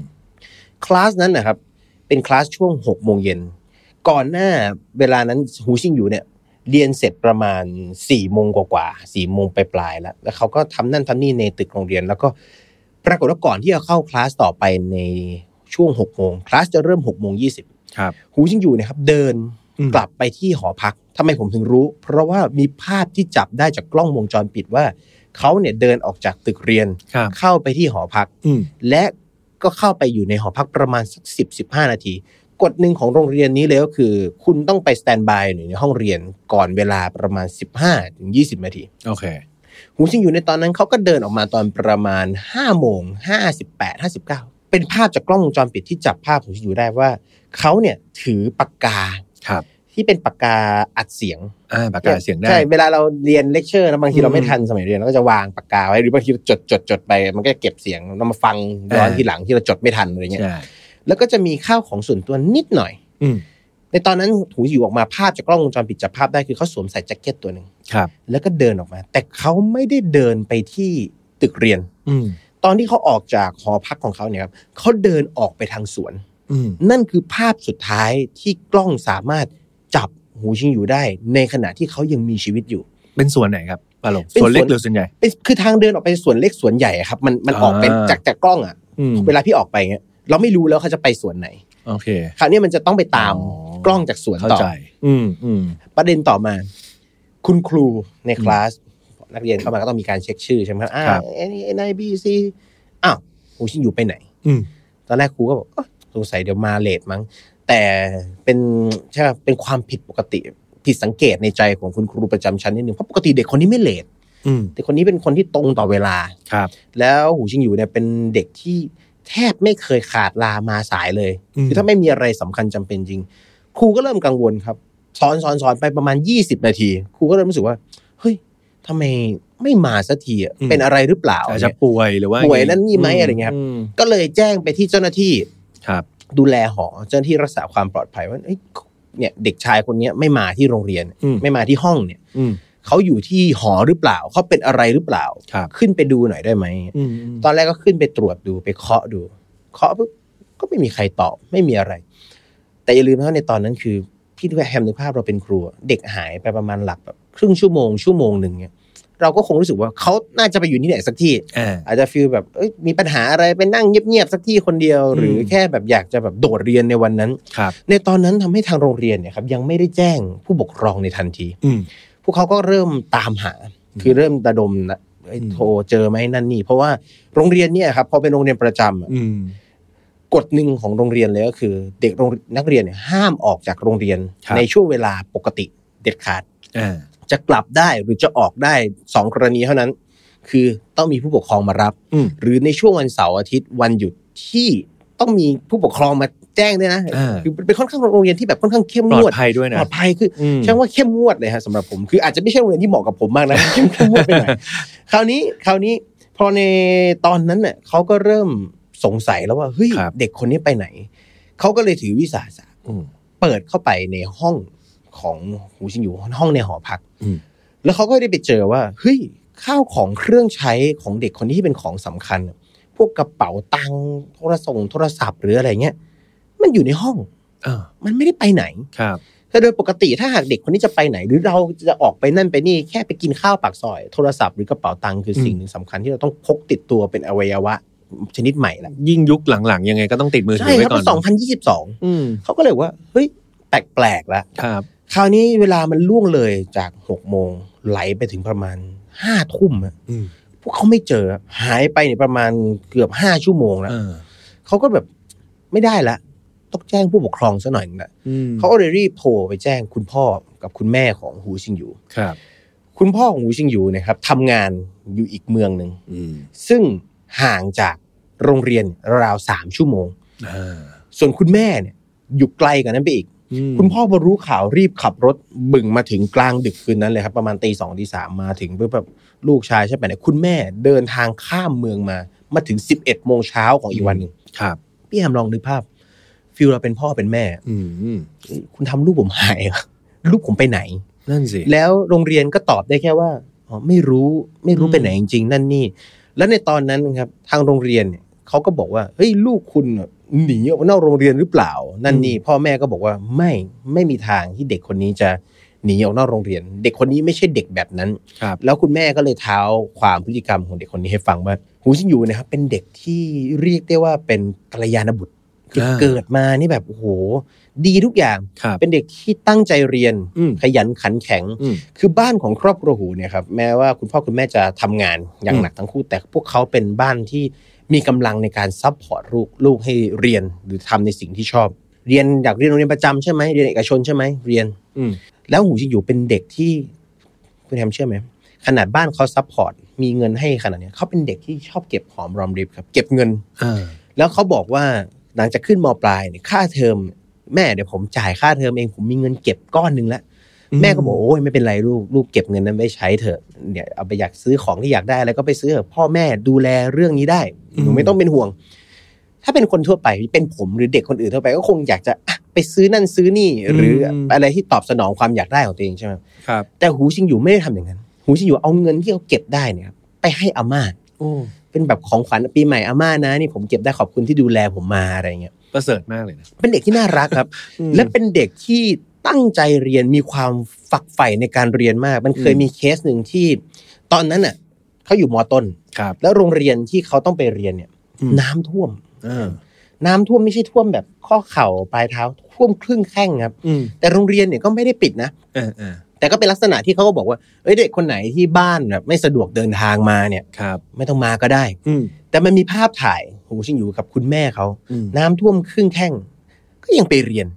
สุดยด คือแบบเออคือเป็นผมไม่ต้องไม่ต้องท่วมก็ได้ แค่โรงเรียนบอกว่าไม่ต้องไปก็ได้เนี่ยก็เราก็อะไร เราก็ไปแล้วฝนตกหนักเราก็หยุดแล้ว ใช่ ครับฝนโอ้วันนี้ฝนตกหนักเลยเดี๋ยวเปียกอ้อ เออ คือคุณแม่เขาเลยบอกว่าไม่มีทางที่ลูกของฉันเนี่ยจะโดดเรียนแล้วหายไปไหนเฉย อืม ๆบวกกับข้าวของเครื่องใช้เขาอยู่เนี่ย ลูก อืม ฉันจะหนีไปไหน นั่นสิ หรือเขาเข้าไปในป่าเหรอหลงป่าเหรออะไรเงี้ย อืม คราวนี้พอถึงจุดจุดๆนั้นนะครับ คนก็เริ่มรู้สึกจริงๆแล้วว่า หูชิงอยู่หายไป อืม ปริศนาจริงๆแล้วไม่มีใครเห็นเขาเลยตั้งแต่ช่วงประมาณ5โมงถึง6โมงเย็น ครับ เขาก็เลยระดมพลเริ่มจากรปภเจ้าหน้าที่ในโรงเรียนใช่ไหมครับระดมพลค้นหาในบริเวณโดยรอบ หาไม่เจอ อืม เสร็จปุ๊บข่าวมันก็เริ่มออก พ่อแม่ของหูจิงอยู่เนี่ยเขาเป็นห่วงมากเขาก็เลยทำป้ายตามหาคนหาย ครับ แถมมีเงินรางวัลให้ด้วยนะสำหรับ อืม ใครที่สามารถแจ้งเบาะแสหรือไปเจอพาตัวลูกชายพวกเขากลับมาได้ห้าหมื่นหยวน ก็คือราวๆสองแสน 200,000กว่าบาท สองแสนกว่าบาท ในตอนนั้นนะครับ คนที่อยู่ในบริเวณนั้น รอบๆเมืองนั้นน่ะเด็กหายอ่ะพวกเขาก็ระดมคนมา พี่แฮมเชื่อว่ามีคนที่เข้ามาช่วยในการตามหาปูพรม หาเด็กชายคนนี้สองพันคนครับ โอ้เยอะนะ เยอะมากแล้ว อืม ให้นึกภาพเหมือนหนังฝรั่ง เวลา อืม เขาเดินตามหาเขาจะเป็นปูเป็นหน้ากระดาน อ่า แล้วเดินเข้าไปในสวน ครับ เดินเข้าไปในป่า คราวนี้ในระหว่างที่คนกำลังระดมตามหาเนี่ยสิ่งหนึ่งที่สำคัญของโรงเรียนแห่งนี้ที่ผมพูดไปแล้วก็คือโรงเรียนนี้มีกล้องวงจรปิดตั้งหกร้อยตัว เออจำได้ เขาก็ต้องไปไล่ดูกล้อง อืม แต่ปรากฏว่าในวันนั้นเนี่ยเซิร์ฟเวอร์ของกล้องวงจรปิด ที่ควรจะทำงานได้ปกติ มันทำงานได้ปกติมาตลอดนะฮะ ครับ เขาบอกว่าจากการตรวจสอบในภายหลังเขาบอกว่าเฉพาะวันนั้นมันพังไปห้าชุด โอ้โห ถ้าที่ผมจำได้นะมันพังไปห้าชุด และกล้องตัวสำคัญที่สุดที่จะใช้มายืนยันว่า หูจิงอยู่ออกนอกโรงเรียนจริงไหม อืม คือกล้องตัวที่อยู่หน้าประตู อืม โรงเรียนบอกว่าเด็กคนนี้หนีออกนอกโรงเรียนแน่ อืม ๆพ่อแม่เด็กก็เลยบอกว่างั้นเอากล้องหน้าประตูมาดู อืม โรงเรียนก็บอกว่าอ้อกล้องหน้าประตูเสีย ไม่ได้บันทึกภาพเหตุการณ์ อื ที่ ม เกิดขึ้นในวันนั้น อืม นั่นทำให้ภาพทั้งหมดที่เรามีคือภาพจากในตึกเรียน ครับ ลากมาที่หอพัก อืม ซึ่งเป็นภาพสุดท้ายที่ผมบอกไปในทีแรก คราวนี้เรื่องมันเริ่มกระจายออกจากโรงเรียนไปที่สถานีตำรวจจำปทตอนระดมพลค้นหาเนี่ยครับคุณพ่อคุณแม่ก็ไปแจ้งความแหละ อืม แต่มันมีประเด็นติดอยู่ที่ว่าหูยังอยู่เป็นวัยรุ่น อ่า แล้วมันไม่ได้มีพฤติการคดีที่จะเข้าข่ายคดีอาชญากรรมอื่น ๆ เช่น ไม่มีสัญญาณของการลักพาตัว อืม ไม่มีสัญญาณของการที่จะก่อเหตุเคสคดีอาชญากรรมอะไร เกี่ยงบางเคสเราฟังมา คนนี้ไปกับแฟนใหม่แล้วเจอกันออนไลน์แล้วหายไปเนี่ยโอเคตำรวจรู้สึกว่าเฮ้ยอันนี้แปลกๆต้องเร่งตาม อืม แต่พอเป็นคดีในลักษณะที่อยู่ๆเขาหายตัวไปเฉยๆแบบนี้ บวกกับความเป็นวัยรุ่น อืม ตำรวจก็เลยมีมายเซตว่าหนีไปอยู่บ้านเพื่อนหรือเปล่า อ่า ไปทำอะไรที่ไหนสักที่ไหมอะไรเงี้ย คือตำรวจเขามองอย่างเงี้ยแล้วเขาไม่ได้ take action หรือจริงจังกับ อืม การสืบสวนสอบสวนมากนักทำให้พ่อกับแม่เนี่ยร้อนใจมาก ใน อืม ทีแรกนะครับ ทางโรงเรียนเนี่ยให้การร่วมมือ ครับ กับคุณพ่อคุณแม่ในระดับหนึ่ง อืม ในการช่วยเหลือเข้าไปค้นหาติดตามเรื่องในโรงเรียน อืม แต่หลังๆมาเนี่ย คุณแม่พยายามติดต่อผอผอก็ไม่ตอบโทรไปที่เลขาเลขาก็บอกว่าผอไม่ว่างติดประชุมนั่นนี่ อืม ส่งจดหมายโทรหาส่งข้อความพยายามติดต่อผออเพื่อสืบถามความคืบหน้า ทุกอย่าง ครับ ไม่ได้รับการตอบกลับใด อืม ๆ จนกระทั่งคุณแม่เดินทางไปถึงโรงเรียนสิ่งที่เจอคือ ทางโรงเรียนกับผู้บริหารบอกว่า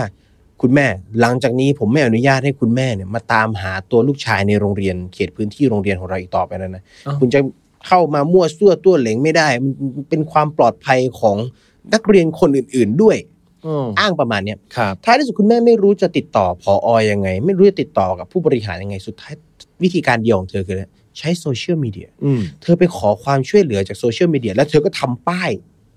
ประท้วง อืม ไปยืนแล้วก็มีคนคือเรื่องนี้พอหลุดออกไปมันดังมากครับ ครับคบเพราะมันกลายเป็นเรื่องความไม่ใส่ใจของเจ้าพนักงานผู้บังคับใช้กฎหมาย อืม ความไม่ใส่ใจของโรงเรียน อืม คุณพ่อคุณแม่ก็บอกว่า ฉันตั้งใจทำงานอย่างหนัก ม เพื่อส่งลูกฉันมาเรียนในโรงเรียนที่คุณบอกว่ามันปลอดภัยที่สุด อืม ดีที่สุด อืม แต่คุณกลับให้คำตอบฉันได้แค่คำว่าไม่รู้ในวันที่ลูกชายฉันหายตัวไป มันได้แค่นี้จริงๆชีวิตลูกชายฉันมันมีแค่คำว่าไม่รู้ไม่รู้มันไม่ได้ อืม ก็มีการประท้วงนั่นนี่สังคมประชาชนชาวเน็ตก็ออกมากดดันครับ ครับ แล้วคราวนี้มันมีประเด็นที่ว่าทนาย อืม คุณแม่ก็จ้างทนายนะให้มากดดันติดตามเรื่องนี้มีการออกหนังสืออะไรเงี้ย ให้เปิดเผยหลักฐานคือหลักฐานทั้งหมดที่มีอะมันคือกล้องวงจรปิด อืม แล้วเขาบอกว่าสิ่งหนึ่งที่ผิดปกติในคดีนี้คือ กล้องวงจรปิดตัวที่ใช้งานได้เนี่ย อืม ดูเหมือนกับว่ามันถูกตัดต่อ โอ้ ภาพบางช่วงบางตอนในช่วงเวลาสำคัญที่อาจจะเป็นเวลาที่หูชิงหูอยู่ในที่นั้น มันหายไป อืม มันหายไปไหน ครับ ยิ่งไปกว่านั้นทำไมเซิร์ฟเวอร์ หรือกล้องตัวสำคัญที่ควรจะบันทึกภาพได้ในวันนั้น มันถึงใช้การไม่ได้ คุณบอก อันนี้คือเป็นคำข้อมูลจากตำรวจกับ ครับ ทางโรงเรียนนะครับ บอกว่ามันใช้การไม่ได้ คราวนี้คุณแม่ได้ตั้งข้อสังเกตในประเด็นหนึ่งว่า วันที่หูชิจูหายตัวไปเนี่ยครับมันเป็นวันที่ 14 ตุลาคมปี 2022 อืม คือตอนที่เขาหายเนี่ยมันหายไปช่วงประมาณเกือบเกือบ6โมง ครับ แต่วันนั้นเน่ะเขาไปดูตาราง มันเป็นวันหยุดของผอ อ้าว ทำไมผอเดินทางไปที่โรงเรียนแห่งนี้ ตอน5โมง51 นาที มันเกิดเรื่องอะไรขึ้นหรือเปล่า อืม ยิ่งไปกว่านั้นนะครับจากบันทึกการเข้าออกของโรงเรียนเนี่ยเขาบอกว่าในช่วงเวลาตอนเย็นของวันนั้นที่หูชิงอยู่หายตัวไปเนี่ยมันมีรถ SUV เข้าออกในโรงเรียนแห่งนี้ 13 คัน สิบสามค่ะ 13 คัน อืม คุณแม่ก็เลยตั้งคำถามว่า ในรถ 13 คันเนี่ย มีใครเอาตัวลูกเธอไปหรือเปล่าตำรวจไปตรวจให้หน่อยได้ไหมจากข้อมูลที่ตำรวจแถลงข่าวออกมานะคครับรับ เขาก็บอกว่า หูจิงหยูเนี่ย น่าจะหนีออกไปนอกโรงเรียนที่ไหนสักที่หนึ่งคือการแถลงไปเมื่อเจ็บปวดใจคุณพ่อคุณแม่มากคือ เขาบอกว่าลูกฉันไม่ได้หนีไปไหน ฉันเชื่อว่าลูกฉันอยู่ในโรงเรียน และตำรวจก็บอกว่ารถ SUV ที่คุณแม่บอกว่าเป็นรถต้องสงสัยและน่าจะลักพาตัวลูกชายคุณแม่ไปเนี่ย เราไปตรวจหมดแล้ว อืม ไม่มีใครที่น่าสงสัยหรือมีพฤติการที่ผิดปกติอะไรเลย อืม ส่วนทางพออเนี่ย ก็ เขาก็บอกว่าเขาก็มาวันนั้นเฉยๆ อืม ซึ่งมันคำตอบที่ได้มันคลุมเครือไปหมดครับ ยิ่งไปกว่านั้น คุณแม่ก็เริ่มตั้งประเด็นขึ้นมาว่าลูกของเธอเนี่ยเขาเริ่มตั้งข้อสังเกตขึ้นมานะว่าอาจจะถูกลักพาตัวไป และซ่อนเอาไว้สักที่ในโรงเรียน อืม หรือแย่ยิ่งกว่านั้น ลูกชายของเธอคนนี้อาจจะถูกทำร้าย หรือฆาตกรรมจนเสียชีวิต และอำพรางร่างของเขาไว้ในโรงเรียนอย่างนี้ อืม อย่าลืมนะครับว่าโรงเรียนนี้มันใหญ่มาก ใช่ เหตุผลใน ตอนนั้นที่คุณแม่หยิบยกมาสนับสนุนประเด็นนี้ก็คือ ย้อนกลับไปในปี 2019เนี่ย ครับ ในตอนนั้นนะครับ โรงเรียนมีการปรับภูมิทัศน์ อืม รื้อสนามฟุตบอลหรือสนามกีฬาในโรงเรียน อืม ปรากฏว่าในจังหวะที่รื้อรื้อรื้ออยู่เนี่ยเขาไปเจอโครงกระดูก อ้าว ถูกฝังอยู่ใต้พื้นสนาม ตอนที่ลื้อพื้น เออถึงเป็นพื้นคอนกรีตเทปูน ครับ ขุดขุดไปอ้าวไม่ได้เจอดินเจอกระดูก และที่สำคัญคือหลังจากที่เอาโครงกระดูกนั้นไปตรวจสอบอาลักษณะอัตลักษณ์ตัวบุคคลเขาพบว่า โครงกระดูกนี้เจ้าของร่างคือ อดีตโฟร์แมนหัวหน้าคนงานที่เคยมาคุมงานสร้างตรงเนี้ยที่หายตัวไปเมื่อราวๆสิบเก้าหรือยี่สิบปีก่อน ซึ่งตอนนั้นคดีนั้นก็คือมันหายตัวไปปริศนา ครับเป็นคดีคนหาย ตอนนี้มาเจอแล้วว่าร่างถูกฝังอยู่ใต้โรงเรียน โอ้ คุณแม่ก็เลยว่าเนี่ยโรงเรียนคุณน่ะมันมีความลับอันเนี้ยซุกซ่อนอยู่เอาไว้อะแล้วคุณจะให้ฉันสบายใจได้ยังไง ยิ่งไปกว่านั้นนะครับ ด้วยความที่คดีการหายตัวไปของหูชิงหยูเนี่ยมันโด่งดังมาก จนกระทั่งมีผู้ชายคนหนึ่งที่เป็นนักสืบ ครับ ชื่อดังนักสืบเรียกว่านักสืบเอกชน ชื่อดังที่มีชื่อว่าลีชางยูเขาเนี่ยเป็นคนหนึ่งที่เคยสืบ หรือโคเคสคดีที่โด่งดังในอดีตมา ตั้งข้อสันนิษฐานทฤษฎีมากมาย หนึ่งในคดีสำคัญของเขาที่เขาเรียกว่าสร้างชื่อเลยก็คือคดีสืบสวนการสืบสวนการเสียชีวิตของ JFK แคนาดี จอห์นเอฟเคนเนดีการรอบสังหาร JFK ครับ ในตอนนั้นนะครับเขาก็มาหาข้อมูลเพราะบทจากข้อมูลที่เขารวบรวมได้เขาค่อนข้างมั่นใจมากๆว่า เด็กชายคนนี้ยังอยู่ในโรงเรียน อ่า แต่น่าจะไม่ได้อยู่ในสภาพที่มีชีวิตแล้ว อืม ในตอนนั้นเขาเขาสืบไปสืบมาสุดท้ายเขาก็โอเคเฟดออกไปมันข้อมูลมันมีเท่านี้ครับ ครับ แล้วเขาบอกว่าร่างของเด็กชายคนเนี้ยเขาเชื่อว่าอยู่ในโรงเรียนแน่ อืม ๆต้องไปหา อ่า ย้อนกลับไปตอนที่พวกเขาปูพรมค้นหาเนี่ยนอกจากคนสองพันนอกจากเจ้าหน้าที่ตำรวจ ยังมีสุนัขดมกลิ่นที่เอามาใช้ในการค้นหา อืม ใช้ขนาดเนี้ยยังไม่เจอทางประชาชนในโลกออนไลน์ ออฟไลน์เขาเขาก็เริ่มแบบให้เราตั้งประเด็นขึ้นมาในการตำหนิติเตียนการทำงานของตำรวจแล้วว่า ครับ คุณมีอาสาประชาชนเข้าไปช่วยขนาดนี้ อืม คุณยังไม่ได้ข้อมูลหรือได้อะไรที่เป็นเบาะแสอันเป็นประโยชน์กับการตามหาตัวเด็กคนนี้เลยเหรอ ครับ ทำไมแค่ทำไมช่วยยังอะไรเงี้ย เถียงกันไปเถียงกันมาครับจนกระทั่งการเวลาล่วงเลยเข้าสู่วันที่ 28 มกราคมปี 2023 เขาหายไปวันที่ 14 ตุลา 28 มกราคม 2023 เมื่อต้นปีก่อน อ่าสองสามเดือนแล้ว ประ นะ มาณ 2-3 เดือน ในวันนั้นนะครับ คดีหูชิอยู่ก็ยังยังคลุกคลุ่นอยู่แต่ก็เริ่ม ครั ซา บ ซาในโรงเรียนบรรยากาศ ทุกคนก็กลับมาใช้ชีวิตกันปกติ อืม มีเจ้าหน้าที่รักษาความปลอดภัยครับก็เดินสำรวจตรวจตราไป แล้วปรากฏว่าเขาได้กลิ่นเหม็น อืม ได้กลิ่นเหม็นเน่า แล้วเขาก็เลยเดินไปตามกลิ่น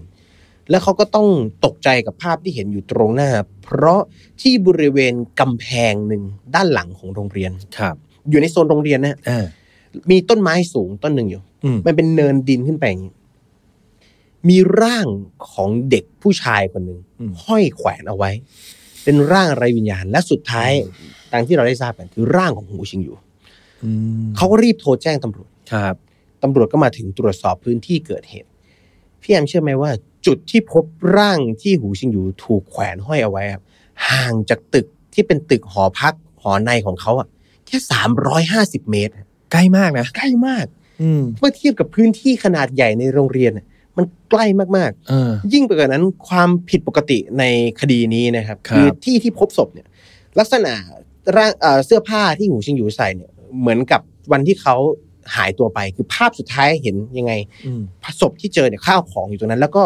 ใกล้ๆกับจุดที่พบร่างก็คือ พบปากกาบันทึกเสียงของเขาเนี่ยตกหล่นอยู่ อืม ปัญหามันอยู่ตรงนี้ฮะหนึ่งในความผิดปกติของเคสนี้ ตอนที่เขาไปเจอร่างของฮูชิงอยู่ มีสองจุดใหญ่ ๆ ที่ทำให้คนตั้งข้อสงสัย ครับ อย่างแรกเลยก็คือ ร่างของเขาถูกห้อยแขวนไว้ คือลักษณะคืออ่าทำอัตตวินิบัตกรรม แต่เชือกที่เขาใช้คือเชือกผูกรองเท้าสนิเกอร์ เชือกรองเท้ากีฬา ซึ่งมันไม่น่าจะแข็งแรงทนทาน มือมันมันมันเส้นเล็กมาก อืมอืม มีคนเอามาทดสอบ เชือกซื้อเชือกรุ่นเดียวกันมา ครับ มาลองแขวนดูอะ อ่า เขาบอกว่ามันรับน้ำหนักได้ในระดับหนึ่ง แต่ไม่สามารถรับน้ำหนักเด็กชายคนนี้ได้แน่ๆมันขาดแน่ๆ อืม สองคือเสื้อแจ็คเก็ตที่เขาสวมใส่ออกมาในวันนั้นน่ะตอนที่เขาไปพบศพ พบว่าเสื้อแจ็คเก็ตนั้น มันถูกกลับด้าน อ่า มันใส่กลับด้าน ครับ คือมันเป็นไปได้ยังไงที่หากคนนึกภาพคนที่ตั้งใจไปทำอะไรสักอย่างแบบนั้น อืม มันอยู่ดีมากลับเสื้อแจ็คเก็ตตัวเองทำทำไม แล้วเชือกพี่แฮมนึกภาพแบบเชือกที่เขาใช้มันดูผิดปกติ อืม ยิ่งไปกว่านั้นอีกหนึ่งประเด็นสำคัญเลยก็คือ นอกจากเชือกแล้ว นอกจากเสื้อแจ็คเก็ตแล้ว พี่แฮมรู้ไหมว่าจุดที่หูชิงอยู่เขาไปแขวนตัวเองเนี่ย สูงจากพื้น 4.5 เมตร 4.5 เมตร ใช่ 4 เมตรครึ่งมันเป็น อืม กำแพงครับ ครับ แล้วมีต้นไม้ อืม มันมีเนิน แต่เนินนี่มันไม่ใช่เนินแบบเดินขึ้นไปอย่างนี้ได้ มันเป็นเนินที่ชันแบบชันอย่างนี้เลย อ่า มันดูเป็นอะไรที่ผิดแปลกที่ใครสักคนหนึ่งที่จะเอาร่างตัวเอง สมมติตั้งใจจะทำแบบนั้นจริงๆมันดูยากอะมันดูเป็นความพยายาม ดูลำบาก ใช่ ในตอนที่ตำรวจได้ร่างของหูชินอยู่มาก็ให้คุณพ่อคุณแม่มายืนยัน แล้วเข้าสู่กระบวนการชนสูตรพลิกศพนะครับ สิ่งหนึ่งที่ ตำรวจเนี่ยสรุปคดี หลังจากที่ได้ผลชนสูตรพลิกศพมาบอกว่าหูชิงอยู่ทำอัตวินิบาตกรรมตัวเอง อ๋อ แล้วก็เขาเนี่ยไปสืบค้นข้อมูลเพิ่มเติมตำรวจก็ไม่ได้บอกแค่ว่านี่เฉยๆแล้วปิดนะตำรวจเขาบอกว่าจริง ๆ แล้วเรื่องราวทั้งหมดเนี่ยมันน่าจะเริ่มตั้งแต่ปี 2019 อืม ในตอนนั้นถ้าจำได้โควิด -19 ครับ หูชิงอยู่ในยช่วงนั้นคือช่วงมัธยมต้น อ่า ช่วงโควิดเนี่ยเด็กๆ หลายๆ คนต้องเผชิญกับเรื่องของการเรียนออนไลน์ที่ อืม หลายคนพูดเป็นเสียงเดียวกันเลยครับเรียนไม่รู้เรื่อง อ่า มันมันเรียนไม่ประติดประต่อ แล้วบางทีสื่อการสอนมันด้วยความที่มาเร็วมากนะทำให้ผลการเรียนของหูในช่วงนั้นน่ะตกต่ำลงบ้าง อืม แล้วหูเนี่ยเขามีโรงเรียนที่เขาตั้งใจใฝ่ฝันจะเข้า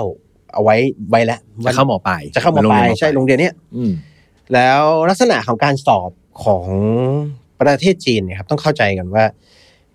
การสอบเทียบเท่าจากมต้นขึ้นสู่มปลาย มันจะเหมือนกับเราสอบเอนทรานเข้ามหาลัยมัน อืม บางโรงเรียนบ้านบ้านเรามันจะไม่ใช่แบบนั้นซะทีเดียวบ้านเราจะเป็นฟีลแบบถ้าเราจะไม่ได้ย้ายโรงเรียนอ่ะก็ไหลต่อขึ้นไปโรงเรียนมต้นมปลาย อืม ในช่วงนั้นครับหูเนี่ยเขาเป็นเด็กที่เขาตั้งใจเรียนมาก แล้วเขาฝันเนี่ยจะเข้าโรงเรียนเอกชนแห่งนี้มากเขาเตรียมตัวอย่างหนัก ผลการ อืม เรียนเขาตกลงก็จริงเขาอ่านหนังสือเขาทุ่มเทฝึกซ้อมทำข้อสอบ แต่ปรากฏว่าด้วยความทุ่มเทเนี่ยตอนนั้นไม่รู้ว่าเขาใช้ร่างกายหักโหมหนักเกินไปไหม ครับ วันที่เขาต้องไปสอบอะพี่แอม อืม ป่วย โอ้ คือนึกภาพอย่างผมมันเข้าใจฟิลนี้เลย อืม อย่างตอนเราเรียนสมัยมหาลัยอะครับของผมสอบร้อยเปอร์เซ็นต อืม แล้วในช่วงที่การสอบระยะยาวนานประมาณหนึ่งเดือนนั้นน่ะเรียกได้ว่าห้ามป่วยห้ามตายอะ เฮ้อ คือพอป่วยเสร็จปุ๊บมันทำให้ตอนที่เขาไปสอบอ่ะเขาไม่สามารถทำได้อย่างเต็มที่ ครับ สมมติคะแนนเต็มพันนะครับ อืม เขาทำในคะแนนได้ประมาณ 600 หรือ 500ปลายปลาย อืม ๆถามว่าคะแนนเขามันอยู่ในระดับที่แย่ไหม ไม่แย่อยู่ในระดับที่กลางกลางๆกลางค่อนข้างไปทางบนด้วยซ้ำแต่ มันไม่มากเพียงพอที่จะทำให้เขาได้เข้าเรียนโรงเรียนที่เขาฝันตั้งใจเอาไว้ อืม ถามว่าคุณพ่อคุณแม่เขาโอ้โหกดดันอะไรขนาดนั้นไหมก็ไม่ ครับ คุณพ่อคุณแม่ก็บอกว่า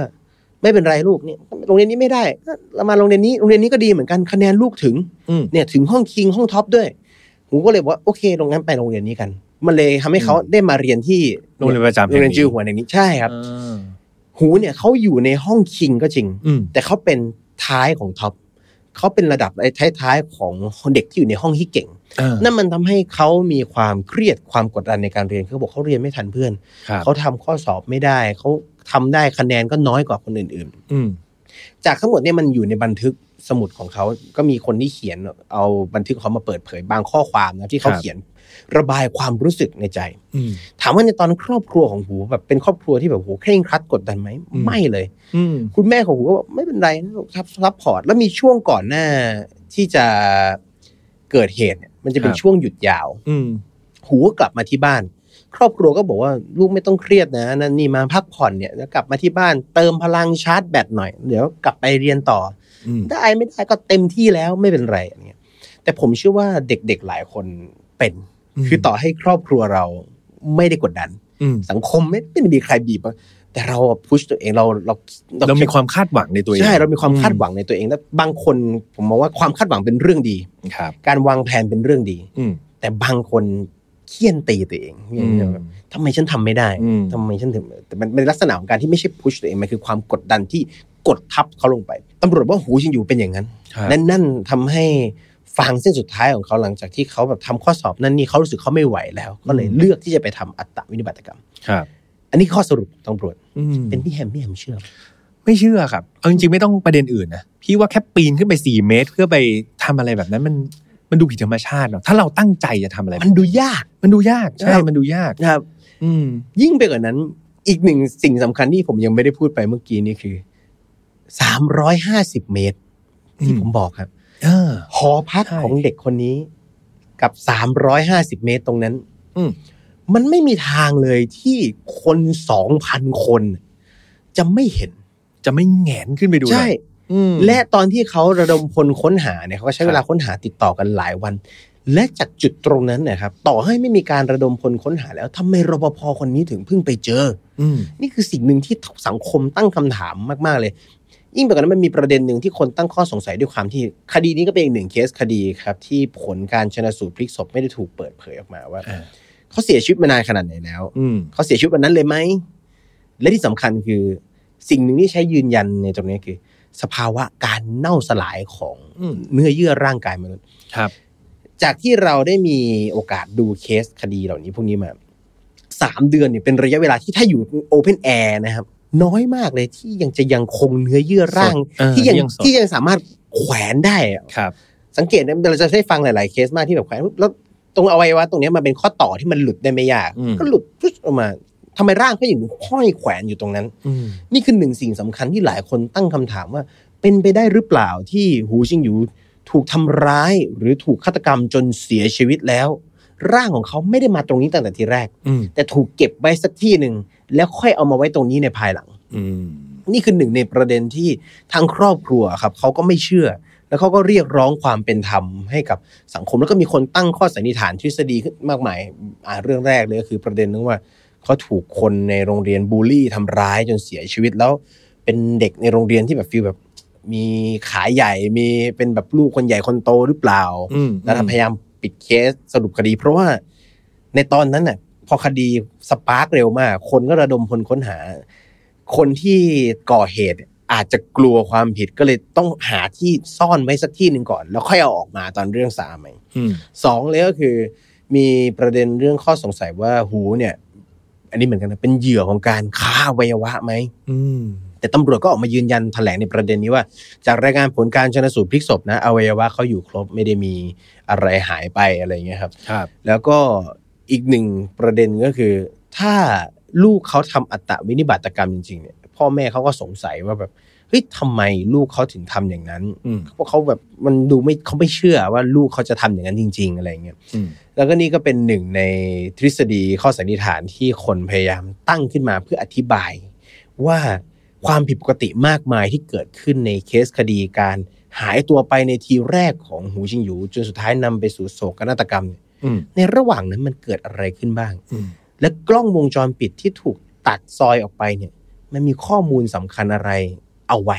ครับ เนี่ยเป็นเคสที่ผมหยิบยกมา อันนี้ก็เป็นโคเคสเหมือนกันพี่แฮมสันนิษฐาน แปลกมากเลย แปลกมากเลย แต่จริงๆ พี่ตัดไปหลายประเด็นนะ อืม เรื่องแรกเรื่องการตัดสินใจจบชีวิตตัวเองเนี่ย อืม พี่ไม่คิดว่าเป็นอย่างนั้น อืม อย่างอย่างที่เมื่อกี้คุยกับฟาโรห์แล้วว่า อืม มันยากไป มันยากเกินที่เด็กคนหนึ่งมันมีความเป็นไปได้เนาะที่เด็กจะมีความกดดัน แล้วสุดท้ายก็อาจจะตัดสินใจอะไรบางอย่างไป แต่ว่า อืม วิธีการในการที่จะไปทำแบบนั้นเนี่ย ครับ มันดูยาก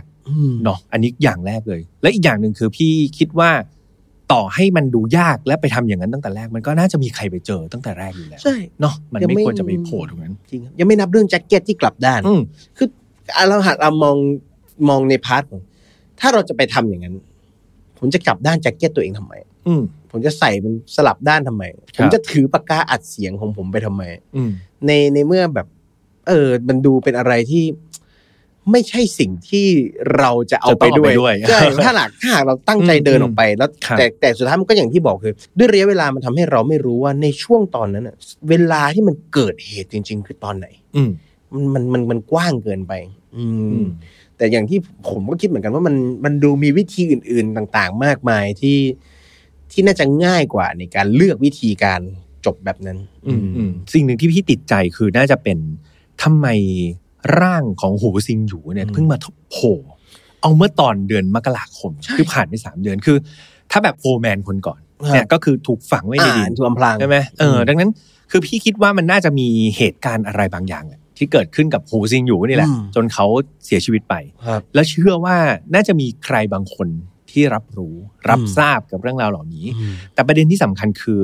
ทำไมถึงอยู่ๆถึงเอาร่างของน้องเนี่ยออกมาณช่วงเวลานั้น ทั้งที่ผ่านไปสามเดือนแล้ว มันดูไม่ได้มีทริกเกอร์อะไร เพราะว่านักสืบคนนั้นก็ออกไปแล้วเนอะนักสืบชื่อดัง คือเขาเขาเขาข้อมูลคดีเขามีแค่นั้นครับเขาบอกว่า อืม แต่เขาบอกว่าอยู่ในนั้นแหละ คือผมผมก็แต่ประเด็นนี้ก็น่าสนใจว่าทำไมในเมื่อ ถ้าคุณซ่อนไว้ได้สามเดือน นั่นสิ หรือในตอนแรกเขาอาจจะถูกฆาตกรรม หรือถูกทำร้ายจนเสียชีวิต และผมเชื่อว่าด้วยความที่เรื่องมันดังเร็วอย่างที่ผมบอกแป๊บ อืม เดียวคนทุกอย่างวูเข้ามา ถ้าหากร่างเขาถูกพบในช่วงเวลานั้น เนี่ย มันอาจจะถูกสาวไปถึงเรื่องอื่น ๆได้ อืม แต่ถ้าเก็บร่างไว้ก่อน และผมเชื่อว่าสาเหตุที่เอาออกมา มีความเป็นไปได้ว่า จุดที่ใช้เก็บ หรือสถานที่ที่จะนำไป มันมันไม่สามารถเอามาทำมันไม่สามารถอยู่ตรงนั้นได้อีกต่อไปแล้วอ่ะ เออ ก็เลยต้องเอาออกมาแล้วผม อืม เชื่อว่า อืมอืม น่าจะมีน่าจะมีประเด็นสำคัญแต่อีกหนึ่งสิ่งที่น่าสนใจคือ กล้องวงจรปิดมากมายขนาดเนี้ยไม่มีใครเห็นภาพ หรือสคือในป่าด้วยความที่ป่ามันใหญ่มากนะครับเราก็เข้าใจว่าก็กล้องวงจรปิดส่วนใหญ่มันก็จะอยู่ในอาคารอยู่ในอะไรอย่างเงี้ย อืม แต่ในตรงนั้นที่ไม่มีใครเห็นเลยเนี่ยก็เป็นเรื่องที่น่าเศร้าอีกหนึ่งอย่างที่เป็นหนึ่งในสิ่งที่ผมรู้สึกอิทัชกับอ่าประโยคหนึ่งของคุณแม่ของหูชิงอยู่คือ แม่เป็นคนที่เรียกร้อง ความยุติธรรมให้ลูกตั้งแต่ลูกเขาหายไป ครับ แล้วแม่เขาให้ได้ให้สัมภาษณ์เอาไว้ในสื่อหนึ่งว่า เธอรู้สึกเสียใจมากที่เธอปล่อยให้ลูกชาย เธอมาเรียนที่นี่ตัว อืม ลำพังเพียงคนเดียว ครับ คือเท้าความนิดหนึ่งว่าโรงเรียนมัธยมปลายที่นี่อะครับ ต่อให้เป็นโรงเรียนประจำแต่ตึกอาคารเขามันมีมากพอที่จะรองรับพ่อแม่ผู้ปกครอง คือสมมติผมเป็นเด็กนักเรียน อืม พี่แฮมเป็นผู้ปกครองผมผมก็ผมอยากให้พี่แฮมมาอยู่ด้วย เพื่อมาช่วยดูแลเรื่องทำความสะอาดอาหารการกินอะไรเงี้ยพี่แฮมก็สามารถมาอยู่กับผมได้ที่หอ อืมเขาะมันใหญ่ด้วย มั เนาะ นใหญ่ครับมันใหญ่ อืม แล้วคุณแม่เขาแบบเคยเสนอแล้วเอ้ยหูชิงอยู่แบบ ให้แม่ไปอยู่ด้วยไหมแม่ อืม แบบเออเนี่ยทำงานหูเขาบอกว่าอุ้ยอย่าเลยครับแม่ถ้าแม่แบบมาอยู่กับผมเนี่ยแม่ก็ต้องย้ายลาออกจากที่ทำงานตรงนั้น แม่ทำงานตรงนั้นไปเลย ผมมาโตแล้วผมดูแลตัวเองได้ คือเขาพยายามที่จะที่จะเป็นภาระ ค ข รับ องคุณพ่อคุณแม่น้อยที่สุด รบกวนคุณพ่อคุณแม่น้อยที่สุด แล้วคุณแม่เขารู้สึกเสียใจว่าถ้าในวันนั้น เธอเลือกตัดสินใจที่จะย้ายมาอยู่กับลูกเธอมาดูแลลูกเธอ มันคงไม่เกิดโศกนาฏกรรมแบบนี้ แต่ท้ายที่สุดก็อย่างที่เรารู้กันครับ ครับ มันคือ what if อะ อืม เราไม่มีใครรู้หรอกว่า มันจะเกิดสิ่งนี้อะไรในอนาคต อันนี้ก็เป็นหนึ่งในเคสที่หยิบยกมาก็เป็นครูเคส น่าสนใจมาก กลับไปประเด็นแรกที่ฟาโรห์พูดถึงเรื่องของการทำงานของเจ้าหน้าที่ตำรวจพี่ยามว่ามันมันก็เป็นจุดหนึ่ง ถ้าเราเป็นพ่อเป็นแม่เรารู้สึกเจ็บใจเนอะ ครับ เรื่องของการตัดจบคดีเรื่องหนึ่งละแต่ว่าเอาจริง ๆ มันไม่ใช่ว่าคดีนี้มันจะไม่มีหลักฐานเลยไงฟาโรห์ อืม คือหนึ่งอะเอาแค่ตัวเฉพาะจุดที่เจอก็ได้ ครับ เชือกสเนคเกิลใช่ไหม อืม เชือกรองเท้า ใช่ เส้นนั้นน่ะมีใครไปตรวจสอบดู DNA ลายนิ้วมือไหมว่า ใช่ มีลายนิ้วมือของใครหรือเปล่า ครับ เนาะเสื้อแจ็คเก็ตที่ผิดรูปไป อืม พี่คิดว่ามันมีหลักฐานเยอะมากเลยนะ มี ที่จะสาวไปถึงอะไรบางอย่างที่อาจจะเกี่ยวข้อง ถ้าหากมีการเก็บรายละเอียดดี ถูกต้อง ๆตรงเนี้ยตรงนี้เป็นข้อมูลหนึ่งที่ด้วยความที่เคสเนี่ยครับเป็นเคสที่เอามาจากจีน ครับ มันมีข้อมูลหลาย ๆ อันที่เราเข้าไม่ถึง อ่าใช่ มีข้อมูลบางอันที่มันมีการเข้าไม่ถึงมีทั้งสองแบบ อืม หนึ่งคือข้อจำกัดทางภาษาสองคือข้อจำกัดด้านการเข้าถึงจริง อืม ๆทำให้เราไม่ได้อ่านรายละเอียดข้อมูลที่ที่สำคัญที่เอามาใช้ยกตัวอย่างเช่นผลรายงานการชนะสูตรเนะครับก็ไม่ได้มีปรากฏออกมา หรือแม้กระทั่งอย่างที่พี่แฮมบอกว่าลายนิ้วมือตรง อืม เส้นนั้นหรือเชือกนี่ถูก หรือแม้กระทั่งระยะเวลาการเน่าสลายของศพสอดคล้องกับ อืม สภาวะการของเขาสภาพแวดล้อมตรงนั้นที่หูอยู่ไหม นี่คือสิ่งหนึ่งที่สำคัญ ตรงคนี้รับ ผมรู้สึกว่าถ้าหากท่านใดเคยด้วยความที่เคสนี้เป็นเคสคดีใหม่ ถ้าหากท่านใดผมมีเพื่อนมีคนที่รู้จักอยู่ที่จีนเนี่ยแล้วมีใครได้มีโอกาสติดตามเคสคดีนี้ แล้วมีอัปเดตหรือมีข้อมูลอะไรที่เราตกหล่นไป หรือไม่ได้หยิบขึ้นมา คอมเมนต์พูดคุยกันได้ หรือมีข้อสันนิษฐานมีทฤษฎีอะไรที่อยากจะหยิบยกขึ้นมาถกเถียงพูดคุยกันบนฐานของชุดข้อมูลและเหตุผลก็สามารถคอมเมนต์พูดคุยกันได้ ครับ อืม เข้มข้นมาก พี่ว่าคนฟังน่าจะแบบปวดหัวนะตอนนี้ เพราะว่าสองคดีนี้มัน เป็นคน มันค่อนข้างมีความซับซ้อนเนอะแล้วก็มีปริศนาเยอะ ครั มาก บ อืม ผมเคยโดนตอนทำ What Happened ช่วงแรกๆพี่แฮมแบบถึงขนาดที่แบบเป็นคอมเมนต์ที่เกลี้ยวกล่อมว่า อ่า คดีปิดไม่ได้เอามาเล่าทำไมผมว่าเฮ้ยมันคดีปิดไม่ได้ก็จะมีลักษณะพื้นที่ตรงเนี้ยที่เป็นปลายเปิดที่ทำให้เราสามารถหยิบชิ้นส่วนของข้อมูลในคดี คือนอกจากอย่างเวลาเราพูดถึงเคสคดีโศกนาฏกรรม อาชญากรรมเนี่ยนอกจากเราจะได้เรียนรู้ในในเรื่องของที่มาที่ไปและบทเรียนที่เกิดขึ้นจากเคสคดีเหล่านั้นแล้วเนี่ย ครับ ปลายเปิดตรงเนี้ยคือ ม สิ่งสำคัญ เพราะผมเชื่อว่าคนใกล้ชิด หรือญาติสนิทครอบครัวเขาเนี่ยเขาอยากรู้แหละว่ามันเกิดอะไรขึ้นมาบ้าง อืม แล้วพอเรามีปลายเปิดตรงนี้เอาไว้ มันก็คือพื้นที่สีเทาแห่งความไม่รู้ที่เราสามารถเฮ้ยผมมีข้อสันนิษฐานนี้ อืม เหตุผลของผมล่ะ คืออะไรพอเราหย่อนข้อสันนิษฐานพร้อมกับเหตุผลเราใส่เข้าไป สังคมเราก็จะเกิดการแลกเปลี่ยนชุดข้อมูลกัน ครับ แล้วถ้าอยู่กันบนพื้นฐานของชุดข้อมูลและเหตุผล ไม่ใช่อารมณ์นำเนี่ย อืม ผมจะได้ประโยชน์อะไรกลับไปเสมอ ได้องค์ความรู้ใหม่ ๆ หรือได้ข้อคิดเรียนรู้อะไรใหม่ ๆ กลับไปเสมอ นั่นเป็นเสน่ห์ผมไม่อยากผมไม่อยากใช้คำว่าเสน่ห์ละนั่นคือสิ่งหนึ่งที่น่าสนใจเกี่ยวกับโคเคสที่ปิดไม่ได้ ก็เลยหยิบมา แต่ก็จะมีบางท่านที่แบบผมน่าจะจัดการกับความรู้สึกอัดอั้นไม่ได้ อันอันอยากรู้ เอออยากรู้ผมก็ อยากรู้ เป็นคนถามว่าแล้วตกลงมันจบยังไงวะอ๋อผมก็ไม่รู้จริงๆครับผมก็ ใช่ มีเท่านี้ฮะ คือเราก็ไม่รู้ อะเนอะ ใช่ เออ ก็เป็นหนึ่งอย่างอย่างที่เราหยิบมาแชร์มาเล่ากันว่าเฮ้ยณจุดจุดหนึ่งบนดาวเคราะห์สีน้ำเงินดวงนี้มันมีมันมีเรื่องนี้เกิดขึ้นอยู่ ครับ นี่ประมาณนี้ครับ สุดยอดมากครับ ก็เป็นสองคดีที่ ถ้าใครปวดหัวก็ไปกินพา รานะครับไปกินพาราหลังหลังจากตอนนี้ได้ก็น่าจะยาวนะ เต็มมี เยี่ยม มาก ไม่แน่ใจว่าสร้างสถิติใหม่หรือเปล่าเดี๋ยวให้ ให้ทีมงานนะครับ ว่า ว่าตตอ อน น คุณมิมานยาวไหมนานไหม คุณมิมาไม่ยาวมากตอนแต่ตอนยูซีมา แต่เขาสองคน ตอนนั้นยศทันมาสองคนอ่าอันนี้ มันเลยฮะ ลองดูว่า ตอนผมไปหาพี่ยศพี่ทันนี่ สองชั่วโมงกว่า เออ อันนี้ก็พี่ว่าก็เกือบเกือบสองนะ เกือบเกือบสองอืม ก็ดีใจครับแล้วก็เป็นเกียรติที่ได้มาเยือน ครับ ขอบคุณมากเลยพี่ ขอบคุณมากน้องฟาโรห์ก็ยังไงมีโอกาสหน้าเดี๋ยวเชิญมาอีก ก็คงจะได้เจอกันเรื่อยๆเนาะ ได้เลยครับ อืม เดี๋ยวมีโอกาสเดี๋ยวแวะเวียนไปบ้านเรียว โอเค มีโอกาส ได้ ชวน ได้เชิญไปได้เลยยินดีครับ ผม สำหรับใครที่ชื่นชอบไฟนอตฟาวครับ เรามาเจอกันแบบนี้ได้ทุกวันอังคารนะครับ ทางช่องของ Mission to Pluto ไม่ว่าจะเป็น YouTube Spotify SoundCloud Podbeans Apple Podcast นะครับ ใครที่อยากฟังแบบพอดแคสต์ปกติฟาโรฟังพอดแคสต์หรือ นี่ YouTube เอ่อปกติผมจะชอบเป็น YouTube อ่า แต่ถ้าเปิดในรถเปิดในอะไรอย่างเงี้ยครับก็จะเปิดพอดแคสต์ อ่าพอดแคส แต่ ต์ พี่แฮมผมยอมรับเลยนะผมผมไม่สามารถเปิดพี่แฮมฟังตอนผมขับรถได้